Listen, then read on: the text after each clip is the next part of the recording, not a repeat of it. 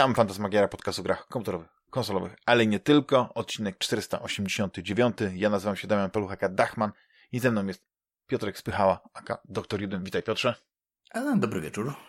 Dobry wieczór również wszystkim słuchaczom. To jest pierwszy odcinek w 2021 roku, no ale widzisz, właśnie ten 2020 rok był, był taki pod znakiem siedzenia w domu. E, większość deweloperów, e, twórców gier, tych, którzy siedzieli w domu takich małych niezależnych, no to okej, okay, to tam wiele się nie zmieniło, ale faktycznie to miało wpływ, e, moim zdaniem, na, na, na liczbę tych takich tytułów, no, jak to się mówi ładnie, AAA, czyli takich naprawdę wysokobudżetowych, nie z tych z początku roku, bo, bo większość nam się troszeczkę tylko obsunęło, nie? Tam Last of Us Part 2 wyszło właściwie z, tam, z jakimś małym poślizgiem.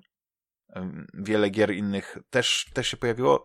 Ubisoft, oni są tacy, że musi wyjść, e, kiedy ma wyjść i, i, i, i czy e, Watch Dogs Legions, e, Legion, czy, czy Valhalla, Assassin's Creed. Te gry wyszły w terminie. No, Cyberpunk miał to że obsuwał się, obsuwał, w końcu wyszedł 10 e, grudnia, tak rzutem na taśmę. I tak, jak patrzę na to, na to wszystko, to tak, jedni mówią, że to jest dla branży ok, no bo gry się będą lepiej sprzedawały, no bo ludzie mają więcej wolnego czasu, teoretycznie, no bo nie mogą tego czasu spędzać na zewnątrz, nie mogą chodzić do kina, nie mogą chodzić na siłownię, do teatru, na koncerty, więc to jest, więc zyskują platformy streamingowe, zyskują e, gry komputerowe, gry wideo konsolowe, no ale też, ale branża trochę na tym traci, no bo okej, okay, jedni, jedni na tym zarabiają, ale drudzy, no, ciężko im jest funkcjonować. I właśnie zastanawiam się, też e, niektórzy mówią, że, że to mogło mieć wpływ, niektórzy, że nie, że na przykład ta liczba bugów i gliczy w Cyberpunku 2077, no to była wina trochę tego, że jednak e, ze względu na, na, na COVID, no to ludzie pracowali z domu, te, ten QA nie mógł być taki, jaki mógł być, no, E, ja nie wiem, czy, czy ty uważasz, że to był dobry rok dla, dla branży, dlatego że powiedzmy finansowo było w porządku, ale moim zdaniem no, liczy się to, co wyszło i tych gier mało wyszło w sumie. No właśnie, bo ja no w sumie wyszło mało gier.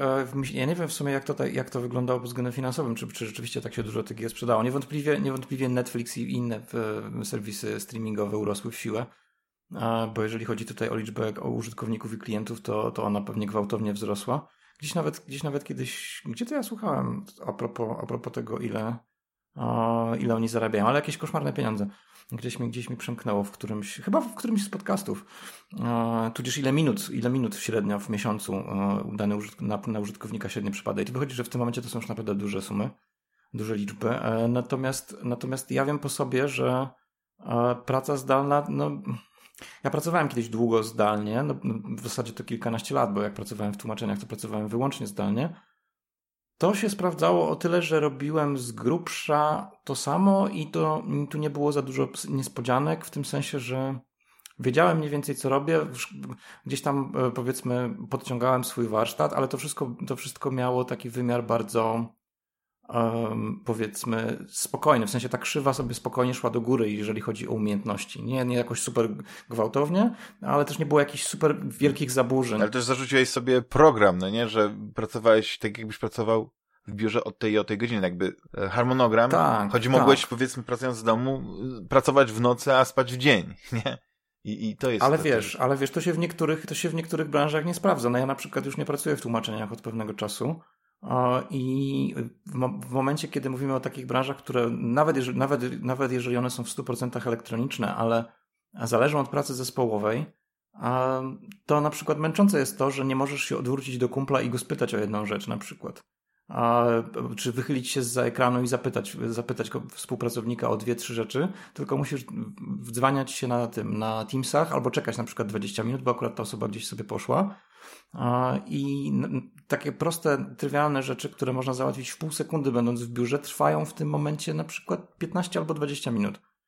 A więc, więc, więc to tak właśnie, jak masz taką pracę, która jest stricte samodzielna, to spoko. To tutaj, to tutaj myślę, że nie uległo to jakiemuś specjalnemu, jakimś specjalnym zmianom. Natomiast taka praca zespołowa i taka, wiesz, koordynacja, gdzieś, gdzie potrzebujesz tej wymiany informacji w szybki w miarę sposób, i wydajny, i werbalny zwłaszcza, taki szybka, szybka słowna wymiana informacji, to, to nawet najlepsze Teamsy, no, czy tam jakikolwiek taki tak, komunikat, powiedzmy, jakieś, tak. bardziej biznesowy, Tak, tak, tak. To, to mimo wszystko to, to działa z opóźnieniem, więc ja się nie dziwię, że się Cyberpunk opóźnił, aczkolwiek on się opóźnił chyba jeszcze z innych powodów, bo tutaj troszkę nastąpiła taka lekka, no może nie ściema, ale no to, ten obieg informacji chyba nie był do końca uczciwy, tak? Zwłaszcza jeżeli mówimy o konsole poprzedniej generacji. Mm, ja nawet nie mam tak pretensji do Cyberpunka, bo przyzwyczailiśmy do tego, y, się do tego, że y, jak w każdym, jak wszędzie, zawsze się obiecuje coś. Y, więcej niż, niż mo można dostarczyć, bo chodzi o to, żeby po prostu nakręcić taki pozytywny vibe.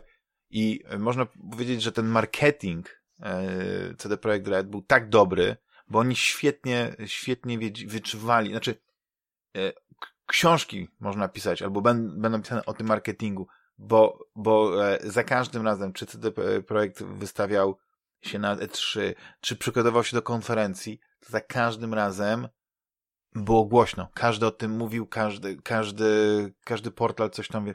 I przecież ta, to uderzenie z Keanu Reevesem, to można lubić Keanu Reevesa jako y, y, aktora lub nie, ale ten efekt, który on wywołał, nie wiesz, to pojawienie się go w zwiastunie, a później on wyszedł na scenę, nikt się tego nie spodziewał, prawda? Ja się tego nie spodziewałem. Dla mnie to było zaskoczenie. I to, mhm. to jest fantastyczne, że nie, raz, że udało się to utrzymać w tajemnicy, dwa, że właśnie yy, no, tak, tak, tak, tak fajnie się to rozwinęło i ten efekt te, tego, tego fantastycznego marketingu, no przełoży się na to, że ludzie mieli niebotyczne oczekiwania, bo yy, zaczęli tworzyć sobie w głowie, czym cyberpunk ma być. I dla nich to było, no, to było GTA, ale jeszcze na rysorach, bo, bo w tym fantastycznym uniwersum. I e, no pewne... Tak? W sensie na sterydach, tak? Tak, na sterydach. I no i niestety pewnych oczekiwań nie udało się spełnić, ale mimo wszystko dla to jest dobra gra. Ja, ja na pewno jak będzie takie podsumowanie roku yy, kompletne, bo właśnie yy, też chciałem wspomnieć o to, że jednak e, pojawiła się ankieta, to jest ten tegoroczny plebiscyt. Mam nadzieję, że y, Piotrze weźmiesz udział. E, w, w, w, y, weźmiesz ten i, i, też wypełnisz e, ankietę dodatkowo, bo y, jest tam e, to jest ciekawe, że jak, jak, jak zrobiłem tą ankietę, to właśnie postanowiłem, że też sam spróbuję ją wypełnić, bo zawsze jest tak, że tą ankietę zostawiłem słuchaczom i ja sobie później taką listę krótszą próbowałem zrobić i, i pierwsze co zrobiłem to w jakie gry ja w tym roku zagrałem i które skończyłem. I o tyle było ciekawe, że nie wiem, czy to jest kwestia tego, że y, gram więcej gier, ale ich nie kończę, albo po prostu w tak mało gier grałem i tak sobie wymieniałem i okej, okay, no skończyłem The Last of Us Part 2, skończyłem właśnie niedawno tego Cyberpunka, skończyłem Star Wars Squadrons, y, które jest no fantastyczną grą, ale y, szczególnie jeśli masz headset do wirtualnej rzeczywistości, czy na PlayStation, czy na, uh -huh, na, na, na mhm. PC-cie, pograłem w Gear Tactics, pograłem w XCOM Chimera Squad, to były takie gry z gatunku, które bardzo lubię, które, które wprowadzały pewne jakieś wariaty, jakieś zmiany, więc to nie było takie statyczne. Nie wiem, czy grałeś w Chimera Skład. Nie, nie, nie, nie, nie. To było właściwie, to jest taki, taki XCOM tradycyjny, ten nowy, tak? Enemy Within i, i tak dalej, ten, ta druga mhm. część. Te poprzednie XCOMy tak. to grałem. Znaczy w sensie nie grałem ich do dodatki do tych XCOMów. O, w ten sposób. Tak, ale nie masz całego tego podchodzenia do przeciwnika, tylko robisz właśnie te, te włamy, te breache, gdzie już jesteś po prostu przed wejściem do pomieszczenia i misje są po prostu tak ułożone, że na przykład masz po prostu przechodzisz z pomieszczenia do pomieszczenia i, i na, no, naprawdę ta formuła mi się spodobała. Tam miałem je, jedną rzecz, która mi tam nie podeszła, ale e, gra moim zdaniem e, pod tym względem się świetnie sprawdziła. No i oczywiście Call of Duty e, Black Ops e, Cold War. Uwielbiam e, te kampanie, jak są właśnie e, z, z nutką nostalgii do, do, do czasów E, których nawet już nie, nie, możemy za bardzo pamiętać i też które nas za bardzo nie dotyczyły, bo to są lata 80., gdzieś to jest Ameryka i tak dalej, ale e, świetna gra. I wiesz, ja sobie zrobiłem to myślę, kurczę, ja tak naprawdę mało tych gier mam, żeby je, je wrzucić na listę. I... Znaczy mi się wydaje, że ich jest koszmarnie dużo już tak, bo nie wiem, ja mam na przykład troszkę, ja mam jeszcze inną perspektywę, bo e, mam, mam w sumie podobnie troszkę jak z muzyką, a, a w, myślę, że w roku jak słucham no nie, no, nie, powiedzmy, że słucham może jednego nowego, nowej jednej płyty miesięcznie, nie nowego artysty, jednej nowej płyty miesięcznie to będzie max. Mhm. I jeżeli w ciągu roku będą trzy płyty, które stwierdzę, że są naprawdę mega, to był dobry rok. I z grami mam chyba w sumie podobnie. Także to, to, o czym ty teraz mówisz w sensie takim stricte ilościowym, to już jest na przykład z mojej perspektywy bardzo dużo. Także to każdy ma troszkę inną perspektywę. Jeżeli, że w tym roku nie sięgnąłem po Ghost of Tsushima, czy Tsushima. I to jest, to jest tytuł, który, który na pewno, jak tylko już e, znajdę czas, to, to, to się tym, e, tym tytułem zajmę tak na poważnie, bo to jest i piękna gra, jeśli chodzi o, o temat, o, o to, jak ona wygląda. Wiesz, to, to, to, to, i e, też. Ona graficznie chyba robi największe wrażenie, bo, bo tak generalnie jak patrzyłem po streamach, to to jest w zasadzie taka e, próba zrobienia czegoś lepszego z takiej typowej, nudnej, e, typowego nudnego sandboxa z podznaku Ubisoftu i serii Assassin's Creed. Ale wiem, że, że, to że są bardzo różne opinie na ten temat. E, ja sam gry w ręku nie miałem, natomiast no nie wiem, obejrzałem kiedyś gdzieś tam, znaczy inaczej leciało, leciało, leciało mi w tle przy czymś innym streaming z tej gry i ona rzeczywiście wygląda ślicznie. Natomiast co do samej rozgrywki, to, to, to słyszałem różne opinie, jedni byli zachwyceni, ale słyszałem też takie opinie, że w sumie to jest takie bardzo zachowawcze, tylko skórka jest trochę inna. Tak, ale nie wiem, z perspektywy, że tak powiem, jeżeli chodzi o moje własne doświadczenia, to nie jestem w stanie ci nic powiedzieć, niestety. No wydaje się, że jest ich dużo, powiedzmy, tak jak, tak wspomniałeś, to może faktycznie, ale naprawdę y, były lata takie tłuste, że się kończyło po dwie gry miesięcznie, albo, bo nie. Ja nie wiem, czy mnie ten Game Pass tak trochę nie rozpieścił, że ja bardzo dużo tych gier tak sobie zaznaczam, ściągam i później trochę pogram i, i zostawiam je i jakoś tak nie, nie mam tego, tego poczucia, że kupiłem grę za ciężkie pieniądze i, i, i... No właśnie, tak, bo to jest trochę, trochę tak, jakbyś miał Netflixa i zaczynał seriale, które na przykład były świetne pierwsze dwa odcinki, a potem stwierdzałeś, że e, w sumie ten drugi sezon to już taka kicha trochę. I, i, i w sumie, w sumie to, ten Game Pass chyba zaczyna upodabniać gry do, do seriali troszeczkę.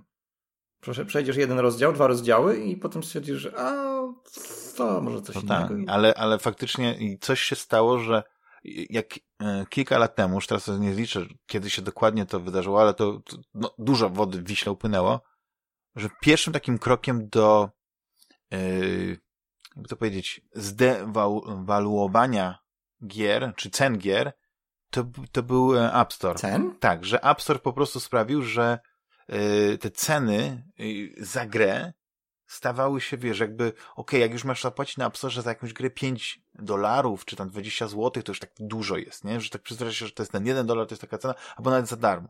Później weszło Humble Bundle, które sprawiło to samo, że po prostu mogłeś za, poczekać i te gry, które mają kilka lat, ale nadal są świetne, możesz za kilka złotych, kilkadziesiąt kupić w paczce i, i, i wiesz, e, i to. A teraz mamy Epic Game Store, i właściwie Game Pass, który jest usługą abonamentową, ale naprawdę mają bardzo dobre gry e, za darmo albo prawie za darmo. I teraz na, ja jestem bardzo ciekawy, e, co mają zrobić nie ci e, wydawcy tytułów właśnie typu Assassin's Creed, typu właśnie nawet Cyberpunk, nie? Bo jak tam słyszę, że tam się sprzedało ileś tam milionów egzemplarzy, no to okej, okay, oni narzekają. Ale co mają zrobić wydawcy takich mniejszych gier? Takich, takich double A, albo, albo no, no tytułów, które powiedzmy okej, okay, mają jakąś taką e, markę. Zastanawiam się właśnie, jak Hitman 3 się sprzeda, nie? który niedawno wyszedł. Czy to jest gra, która, która będzie miała, e, czy ona się zwróci, czy nie? Czy ona będzie miała jakiś taki du dużą siłę przybycia? Bo ja mam wrażenie, że e, albo teraz kupuje się te takie tytuły, które są nahypowane i wszyscy chcą nie, nie zagrać, albo po prostu się czeka na ten tytuł taki troszeczkę z niższej półki, aż on wyjdzie właśnie za pół darmo w Humble Bundle, w Game Passie, czy w tym e, Epic Game Store. No to, to jest kwestia jeszcze chyba przyzwyczajeń graczy. Moje przyzwyczajenia są mimo wszystko chyba trochę inne, w tym sensie, że ja mimo ja raczej kupuję pojedyncze gry, nie kupuję żadnych bundli, bo potem mam problem z ogarnięciem tego, co kupiłem, bo tego się robi nagle strasznie dużo. A mimo wszystko wolałbym coś kupić i to skończyć, co oczywiście też nie zawsze mi się udaje. Natomiast um, Natomiast chciał, chcia, chciałbym mieć jeszcze jakby resztki poczucia, że mam kontrolę nad tym, co robię w tym zakresie. Natomiast jeżeli chodzi stricte o Hitmana, ja osobiście nie przepadam za wypuszczaniem epizodycznym gier. To znaczy, nawet jeżeli coś jest super fajnego, a tak jak było z Hitmanem, tym nowym, jedynką i dwójką, Hitmana dwójkę kupiłem ostatnio dopiero. Bo dopiero ostatnio wyszły chyba takie wszystkie części w komplecie z jakimiś tam bonusami jeszcze, albo po prostu była właśnie obniżka. A tak samo Life is Strange kupiłem dopiero wtedy, kiedy, tam drugą część kupiłem dopiero wtedy, kiedy wyszedł ostatni odcinek. I tak samo e, kupiłem Hades dopiero wtedy, kiedy wyszedł z Early Access. Mimo, że wiedziałem, że te gry będą, znaczy te gry wszystkie zapowiadały się naprawdę mega super, ale no spokojnie, jak wyjdzie w całości, to pogadamy. Także to jest pewnie też kwestia jakichś tam przyzwyczajeń. Natomiast, e, natomiast no właśnie nie wiem, nie wiem, nie wiem jak to wygląda w przypadku Hitmana, bo oni chyba mieli problemy finansowe. w ramach tego modelu epizodycznego. No ale właśnie chyba oni dobrze wyszli na tym modelu epizodycznym, bo ja znowu słyszałem, że w przypadku takich gier jak Telltale, znaczy wydawanych przez Telltale, to tam jest problem taki, że oni nie zachowywali, nie zawsze zachowywali te równe odstępy, nie zawsze te epizody były równe i też problem był taki, że bardzo szybko jak, się, jak kupowałeś całą paczkę z wszystkich epizodów i tak dalej, to okazało się, że jakbyś poczekał, to ten Season Pass był nic nie warty, bo byś kupił w jakiejś promocji za pół ceny i tak dalej, więc jakby tu był problem z tym, ale to były takie gry, gdzie te cliffhangery na końcu e, w takich grach epizodycznych uwierały i później czekałeś ileś tam miesięcy, więc e, dla, dla świętego spokoju lepiej było po prostu poczekać, aż widzę cała gra i kupić ją jako, jak, mhm. i zbindować, że się tak wyrażę, te epizody. A z Hitmanem właśnie ta epizodyczność wpłynęła na to, że e, przez to, że gracze musieli czekać na kolejne części, to oni wyciskali jak cytrynkę to, co mieli w tej, w tej grze, że po prostu przechodzi, oczywiście, pierwsze przejście było takie e, różne, ale później sobie te wyzwania e, ustawiali. No bo tutaj też ta rozgrywka jest pod tym kątem ustawiona, tak, że um, tak naprawdę fabuła w tych Hitmanach nowych nie ma absolutnie żadnego znaczenia, to jest jakaś typowa, typowa conspiracy theory, czy coś tam takiego.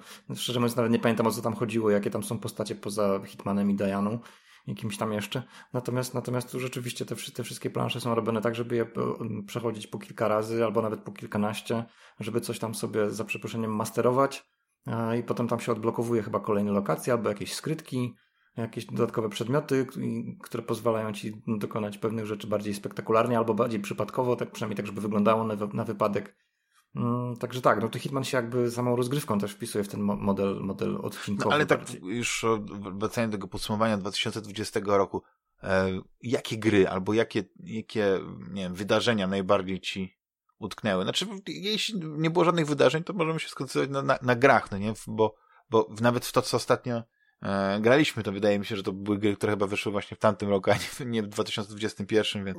Jeszcze tak, jeszcze tak.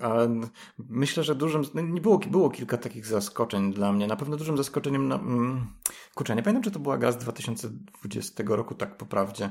Chyba nie. Ale z tego, co patrzę teraz po, po, swoich, po swojej historii grania, to mm, taką e, grą, która mnie zaskoczyła na początku roku było Disco Elysium. On to była chyba jednak gra z 2019 jeszcze, no? Wtedy, wtedy wyszła, jaka, wtedy wyszła jakaś, jakaś wersja z A, nie, czekaj, to wyszło wtedy The Final Cut? Nie, The Final Cut to wyszedł ostatnio. Jakaś ostateczna wersja, też muszę się temu przyjrzeć. Ale pamiętam, że pamiętam, że właśnie przyciągnęło moją uwagę. Przyciąg... W październiku 2019 wyszła na, na, na, na komputery osobiste, a na konsolę mhm. wyszła w 2000 a wyjdzie właściwie, teraz tak patrzę, PS4, PS5, Stadia, Switch i tak dalej, 2021. No to jest, to jest ciekawe. A, no widzisz, no widzisz, to ciekawe. No w każdym razie, w każdym razie to była jedna z takich, która mnie zaskoczyła, bo, bo nie wiedziałem, że jeszcze takie gry można robić i że, że, że, że, że to będzie na tyle, że to będzie na tyle fajne, że można siedzieć i tak naprawdę większość czasu spędzać na, no na czytaniu tak naprawdę. I to, i to świetnie, ale w ogóle to mnie zaskoczyło, że ale tylko, że to jest kawał świetnej literatury. Ta gra to jest kawał świetnej literatury. Dokładnie. I, a, a mimo, że nie, że głównym chyba tam e, e, scenarzystą czy pisarzem nie jest ktoś, kto jest natywnie Anglikiem czy Amerykanem. On skąd, on, skąd oni są? Z Estonii czy z... Ja nie pamiętam już. Robert, nazwisko ma bardzo ciekawe, Kurwic. E, jest z Estonii, tak, mhm. tak, tak, tak. No, tak mi się coś wydawało, że to jest estońskie studio, więc to, więc to, w ogóle, to jest tak, w ogóle fenomen, ale to właśnie fajnie pokazuje, że, to, że, tak, Zaum, że to, że, to, że kurczę, potrzebne, potrzebne nam są różne kultury i rzeczy, żeby docierały do nas z różnych kultur, bo ludzie mają różne niekonwencjonalne spojrzenia. Tak, ale w tym, tym pisaniu mi się najbardziej podobały te takie wrzutki, które dla nas, yy, niektóre słowa to brzmiały po prostu po polsku, a dla kogoś, kto czyta, by to, mhm. takie, tak obco. I, i to, to mnie fascynowało, dlatego że e, ja bardzo lubię na przykład e, znaczy lubię, to w ogóle tak dziwnie brzmi. Nie, nie. Jak byłem y, młodym człowiekiem, to y, fascynował mnie y, słownik wyrazów obcych języka polskiego. Czyli, bo to no. pomaga w, w gruncie rzeczy opanować języki obce w ogóle. Bo jest wiele słów. No tak, tak, bo tam jest dużo zapożyczeń. I, a tu jest troszeczkę w drugą stronę, że jakby, wiesz, no, teraz taka wizja, że najgorsze jest to, że wszystkie takie przykłady, które mógłbym podać, wypadły mi z głowy, ale było po prostu Y, wiele, wiele słów, które dla nas, one funkcjonują, są normalnie w języku polskim, mogłyby być na przykład ze słownika wyrazów obcych, ale dla kogoś tam potrzebował, potrzebny był kontekst. I, i ta gra też była tak skonstruowana, że ona dawała te, te podpowiedzi, wiesz, te, te, te narracja na wielu płaszczyznach, wiesz, tej świadomości, tej jaźni, to też, y, no, no, w ogóle sam, w ogóle sam pomysł, tak? Tak. Sam pomysł tego, że, że te, tak naprawdę twoje statystyki to są jakieś odcienie twojej osobowości i to jest, to są elementy twojego wewnętrznego monologu, to są, ty się kłócisz ze swoimi statsami. tak, i to jest, To jest coś niesamowitego. pomysł.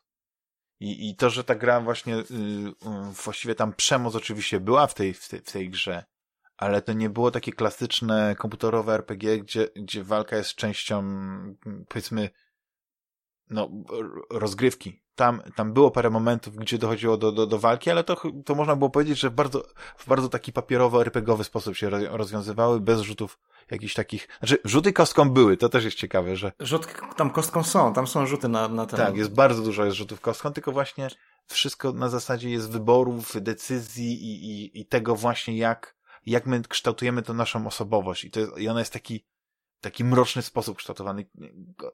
No po prostu to jest, to jest ciekawe, że, że ta gra y, y, chyba zaskoczyła wszystkich. I e, generalnie poza jakąś garstką osób, które, które się od niej odbiły, mi się wydaje, że bardzo pozytywnie. I to faktycznie, y, no oczywiście ona wyszła w 2019 roku, ale, ale to jest taka, taka perełka, o której warto wspominać, nawet jeśli ona dopiero była zagrana, albo dopiero też wyjdzie. Bo to jest ciekawe, jak się przyjmie na rynku takim konsolowym, takim, takim gdzie, gdzie y, raczej gry akcji się e, cieszą większą popularnością. Jestem ciekaw w ogóle, jak interfejs będzie wyglądał. No bo to na padzie to byłoby, no bo nie było wersji, wersji przeznaczonej, jeżeli dobrze Mhm. pamiętam, nie można było obsługiwać padem w wersji PC-towej. Nie, nie. Może to jest ta kwestia właśnie, że im tak dużo czasu zajmuje przygotowanie konwersji, że, że chcą zrobić e, cały ten interfejs podpada. To jest ciekawe, nie? Że... No, bo ja bym sobie chętnie zobaczył to też w takiej wersji. No widzę, że też 12 grudnia wyszło coś takiego jak The Final Cut, Mhm. więc i to jest, to, jest, to jest chyba ostatni taki duży update przed tą wersją konsolową. A nie, przepraszam, później jeszcze, była, jeszcze był update e, tłumaczeń. Tak. A przyszedłeś w Na ogóle francuski, e, niemiecki i chiński. Grę? Nie, nie, nie, nie, właśnie nie. Ur, urwało mi się gdzieś w pewnym momencie, no bo ta gra de facto mm, ta, Wiesz co, no polega bo, na bo, bo, chętnie właśnie za- się. Bym w ogóle To jest twoją taka... opinię na temat zakończenia poznał, bo, bo, bo ten, ale to pewnie przyjdzie taki moment w takim razie. Ja myślę, że muszę ją odgrzebać jeszcze tak, bo, bo, to, bo to jest w sumie taka gra, gdzie to morderstwo to tak naprawdę nie jest specjalnie ważne. To jest tylko jakiś tam jeden element, który ci trzyma jako tam główny wątek. Natomiast oprócz tego tak naprawdę włóczysz się po, po, po tej okolicy, próbujesz odkrywać różne rzeczy, odkrywasz różne, różne dziwne aspekty swojej własnej osobowości, rozmawiasz z różnymi dziwnymi postaciami, prowadzisz wewnętrzne monologi, namawiasz ludzi na to, żeby przeszli na komunizm albo na, nie wiem, na anarchizm. A to, to jest w sumie najfajniejsze w tej grze, przynajmniej, przynajmniej ja to tak mniej więcej widziałem. Mhm. Natomiast no tak, chciałbym kiedyś do tego wrócić i to skończyć. Może, może właśnie w tej wersji The Final Cut. A, jestem Tak, ona się trochę kończy jak taki kryminał. Ja, ja byłem y, może nie tyle rozczarowany, że brakowało mi takiego takiej, takiej, takiej eksplozji, wiesz, takiego a wow, nie na końcu, że to tak bardzo prozaicznie się moim zdaniem y, skończyło. No ale to może właśnie jest Czyli taka, ta, że to jest taka to puenta tej dobrze. gry, że, że wiesz, że ludzie mają różne oczekiwania, jak różnie się to układa, a tak naprawdę proza życia. C'est la vie.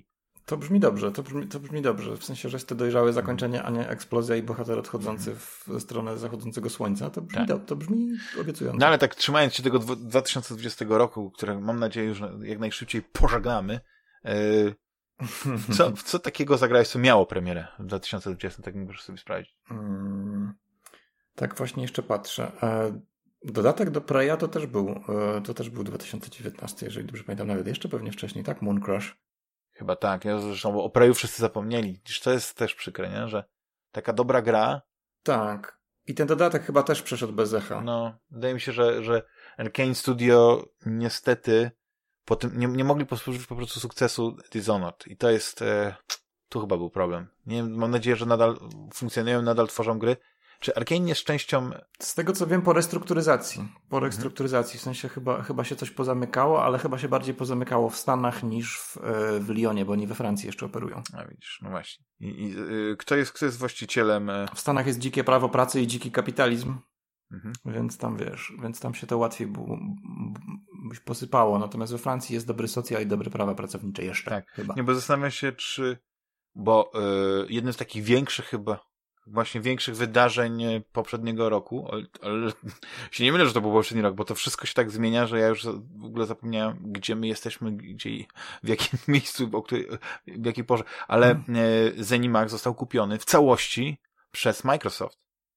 I wszystkie, mhm, wszystkie e, prawa, między innymi do its Software, Arkane Studio, Machine Games i tak dalej, i tak dalej. Między innymi e, Elder Scrolls, seria Fallout, te wszystkie marki, naprawdę świetne marki. No, wszystkie Wolfensteiny. Tak? Przeszły wszystkie... pod, pod skrzydła. E, The Evil Within. No i, i, i to jest, to chyba się wydaje, że taki, chyba takie największe wydarzenie, bo, bo tu pokazano Microsoft tę siłę tego pieniądza, ta ich nieograniczona taka gotówka. Ja zawsze powtarzałem, że Microsoft ma problem taki, że yy, no, wydają świetny sprzęt, no bo co by nie mówić, no, Xboxy 360 czy, czy one, oczywiście one miały swoje problemy, ale, ale to była dobra konsola, ale oni nie mieli za dużo ekskluzywów. Mieli kilka i, te, i oni kupili e, chyba, nie wiem, dwa lata temu, czy już trzy lata temu e, wiele takich mniejszych studiów e, i, i, i to ok, zapewniło mi te jakieś tam mniejsze gry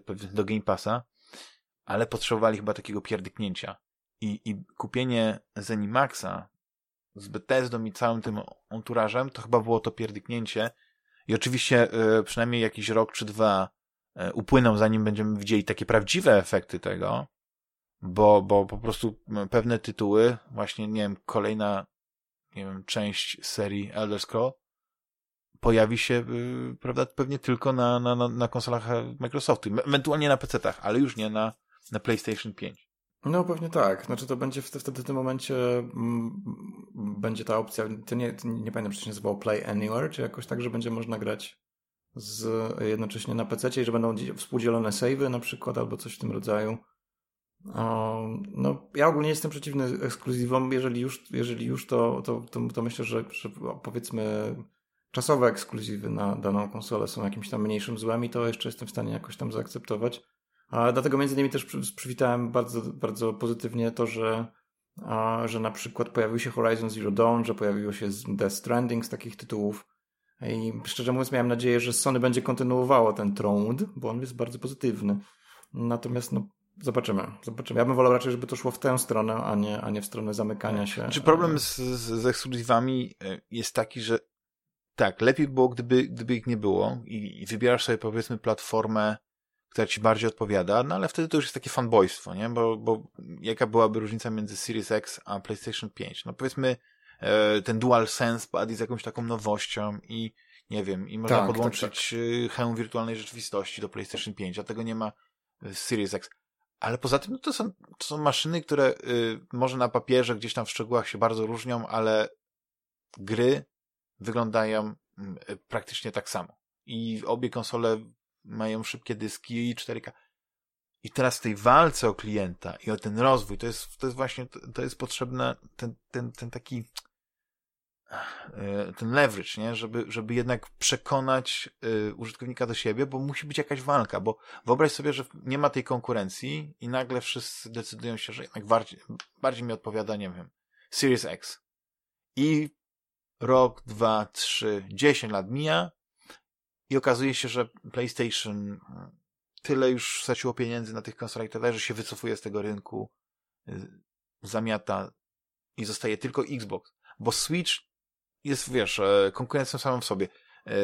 Znaczy jest jakby tylko sobie tak, kategorią. kategorią tak, tak osobną, jest inną tak, kategorią. Tak, tak, tak.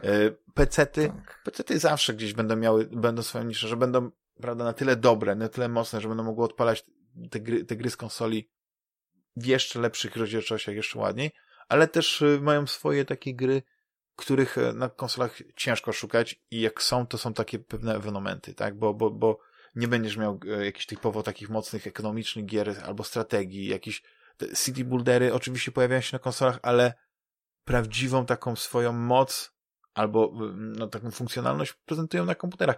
I to jest to, że ja po prostu się obawiam nie dlatego, że okej, okay, ekskluzywy ekskluzywami, bo jak ktoś ma powiedzmy wszystkie konsole, no to wtedy mu te ekskluzywy nie przeszkadzają. Nawet się cieszę, że są ekskluzywy, ale ja patrzę na to, żeby na, na, na kwestię monopolu, że w pewnym momencie może być tak, że, że nic tego nizowego obejrzysz i będzie po prostu jeden tylko silny gracz na rynku Nie, no to też by było niedobrze. No to e, chyba już z dwojga złego lepiej by było, gdyby obie konsole zniknęły z rynku, bo no... No właśnie. W, tym momencie, w tym momencie oni mogliby się jakby w ogóle przestawić na robienie, na, na, na dystrybucję samych gier, bo, bo, bo tak naprawdę robienie konsol, przynajmniej z tego, co ja gdzieś tam już parę razy oglądałem różnego rodzaju dłuższe audycje na YouTubie, to jest straszliwie ryzykowny i bardzo stresujący biznes, który się w zasadzie nie zwraca. To wszystko się zwraca w grach, natomiast, natomiast sam sprzęt, koszty produkcji sprzętu w zasadzie wychodzisz na zero, tak z grubsza, jeżeli chodzi o cenę, żeby, żeby, żeby zarabiać na konsolach, to one powinny kosztować znacznie więcej niż kosztują. Tak, a co jest zabawne, że, że mogliby te ceny podwyższyć i na przykład PlayStation 5 mogłoby kosztować 100 dolarów, czy tam 400 zł więcej. Mogło kosztować, dlatego że w tym momencie podaż jest tak mała, a popyt jest tak wysoki, że właściwie e, ludzie by nawet woleli przepłacić, ale mieć pewność, że mogą kupić ten sprzęt i, i, i e, ale nie, no, szczerze mówiąc, mija drugi miesiąc od premiery, o ile się nie mylę, już drugi miesiąc, jak patrzę na zegarek, od premiery PlayStation 5 i to jest konsola nie do kupienia. Nigdzie jej nie znajdziesz. On gdzieś się pojawi, znika. Ktoś może mieć jakiś dostęp. Wiesz, nawet nie słyszysz, że są jakieś wrzuty, e, że ten. Wygląda to, że po prostu w tym momencie sklepy na, y, przez dwa miesiące albo na, na początku, zanim konsola wyszła, nazbierały tyle zamówień przedpremierowych, że do tej pory je realizują. Trochę lepsza jest sytuacja z Xboxem, z tego co, co wiem, że powiedzmy tam w, w Polsce szczególnie, to pójdziesz do jakiegoś tam sklepu i, i, i nie wiem, dwie minuty chodzenia po, po galerii, po tych różnych e, sklepach z, z elektroniką i na pewno znajdziesz. Ale problem jest taki, że yy, no właściwie na zachodzie to, to, są, to, są, to są konsole niedostępne. Ja na przykład chcę iść do, yy, kupić PlayStation 5, nie mogę, nie ma. Podobnie jest właściwie z Series X. Mhm. I, I dla mnie to jakby ta e, generacja, jeśli chodzi o konsolę, nie istniała, no bo okej, okay, owszem, jest kilka osób, którym się udało kupić, no już kilka osób, to jest w cudzysłowie mówię, nie, bo to pewnie idzie w miliony, ale właściwie nie ma nasycenia rynku. Nie, nie, ten nie, oczywiście, że nie. Przecież ten, przecież to tak jak ja sobie, tak jak sobie oglądam jakieś tam cykliczne audycje na YouTubie, no to przecież redaktorzy serwisów growych, no, recenzenci mają problem z tym, żeby dostać konsolę i narzekają na to bardzo. Także to wiesz, a co dopiero zwykły mały żuczek, który chce sobie kupić mm, w sklepie po prostu w handlu detalicznym. To dla mnie trochę wygląda tak jak przypadek Tesli, że też no, um, przez to, że jest tak duży popyt na, na te samochody, że największy problem jest, jak już dostaniesz ten samochód, ale niech ci się teraz popsuje, to przez to, że jest taki duży popyt na samochody, to nie ma, nie ma, nie ma szans, żebyś dostał y, nowy na wymianę. No nie chociaż sam, kwestia samochodu, to powiedzmy, to, to trochę inaczej wygląda, ale części do tych samochodów. No, mhm. y, oczywiście gdzieś tam y, ja już, ja już słyszałem, ktoś rozbierał PlayStation 5 i oni mają taki problem z częściami. No chyba, że to jest kwestia taka, że w ciągu y, dwóch miesięcy już znaleźli jakieś takie pomysły na usprawnienie konsol, czy ewentualnie zmianę czegoś, że y, wentylatory od radiatorów są, e, są inne. No różnią się kosmetycznie oczywiście, no nie, bo te łopatki są trochę inaczej, wiesz, ten, ten silniczek inaczej wygląda, ale, ale już widać, że to jest albo jakiś inny producent, albo ewentualnie to jest jakaś zmiana technologiczna, nie, że może, nie wiem, są mhm. cichsze, ale to no pokazuje, że okej, okay, że no brakuje nawet części, no przecież to no oczywiście konsole konsolami, ale no to co się dzieje z, z Nvidią i z, z nowymi kartami graficznymi, to jest analogiczna Właśnie sprawa. miałem powiedzieć, miałem powiedzieć, właśnie, właśnie robiłem takie, co prawda nie potrzebuję na razie nowej karty graficznej, ale tak wstępnie się rozejrzałem, chciałem zobaczyć dosłownie dzisiaj rano, jak wygląda sytuacja z rynkiem kart graficznych i czy, czy to, jak to w ogóle wygląda cenowo, bo ja mam powiedzmy swoje upodobanie i jakąś tam swoją barierę psychologiczną, w sensie nie będę wydawał na kartę graficzną, która mi się zestarzeje w przeciągu jakiegoś tam, nie wiem, roku i spadnie jej wartość o połowę. Nie jestem w stanie wydać więcej niż X, tak? No i tak patrzę, patrzę, patrzę, no i jest tragedia. Są, są karty, które są powiedzmy do 600 zł i to są te, wiesz, w, w, to jest w porywach chyba jakieś 1000, nie, to nawet chyba nie jest 1060, czyli to co ja mam w tej chwili, tylko to jakieś 1020 są jakieś takie odmiany czy coś, jakieś takie, wiesz, takie bardziej, no to nie, to nie jest karta biurowa powiedzmy, no ale gdzieś tam jakiś taki trochę wyższy model niż taki, niż taki stacjonarny biurowy komputer. Powiedzmy komputer multimedialny, nazwijmy to jakoś tak. A oprócz tego są modele pod tytułem chyba 1650 jest chyba taki model. GTX 1650 i one kosztują tak z półtora tysiąca, tak do półtora tysiąca powiedzmy, ale przy czym mają mniej gigaramu niż ta moja karta obecnie, bo one mają max chyba 3 giga. I prawdopodobnie twoja karta jest y, szybsza. to jest ta 1660, no. to są jakieś budżetówki straszne. Znaczy budżetówki nie może, bo te ceny nie są małe, ale z tego, co, co patrzę, na jaki, jaki tam jest przyrost y, mocy w stosunku do, do poprzedniej mhm. generacji, to pff, żaden, żaden. Ale wiesz, co potem, ale wiesz co potem jest? Potem już jest, potem, potem po, tym, po, tym, po tej cenie pod tytułem 1,5 tysiąca złotych jest skok do góry o 1000 złotych, jest 2,5 i to już są jakieś tam te wykastrowane najmniejsze mm, RTX-y.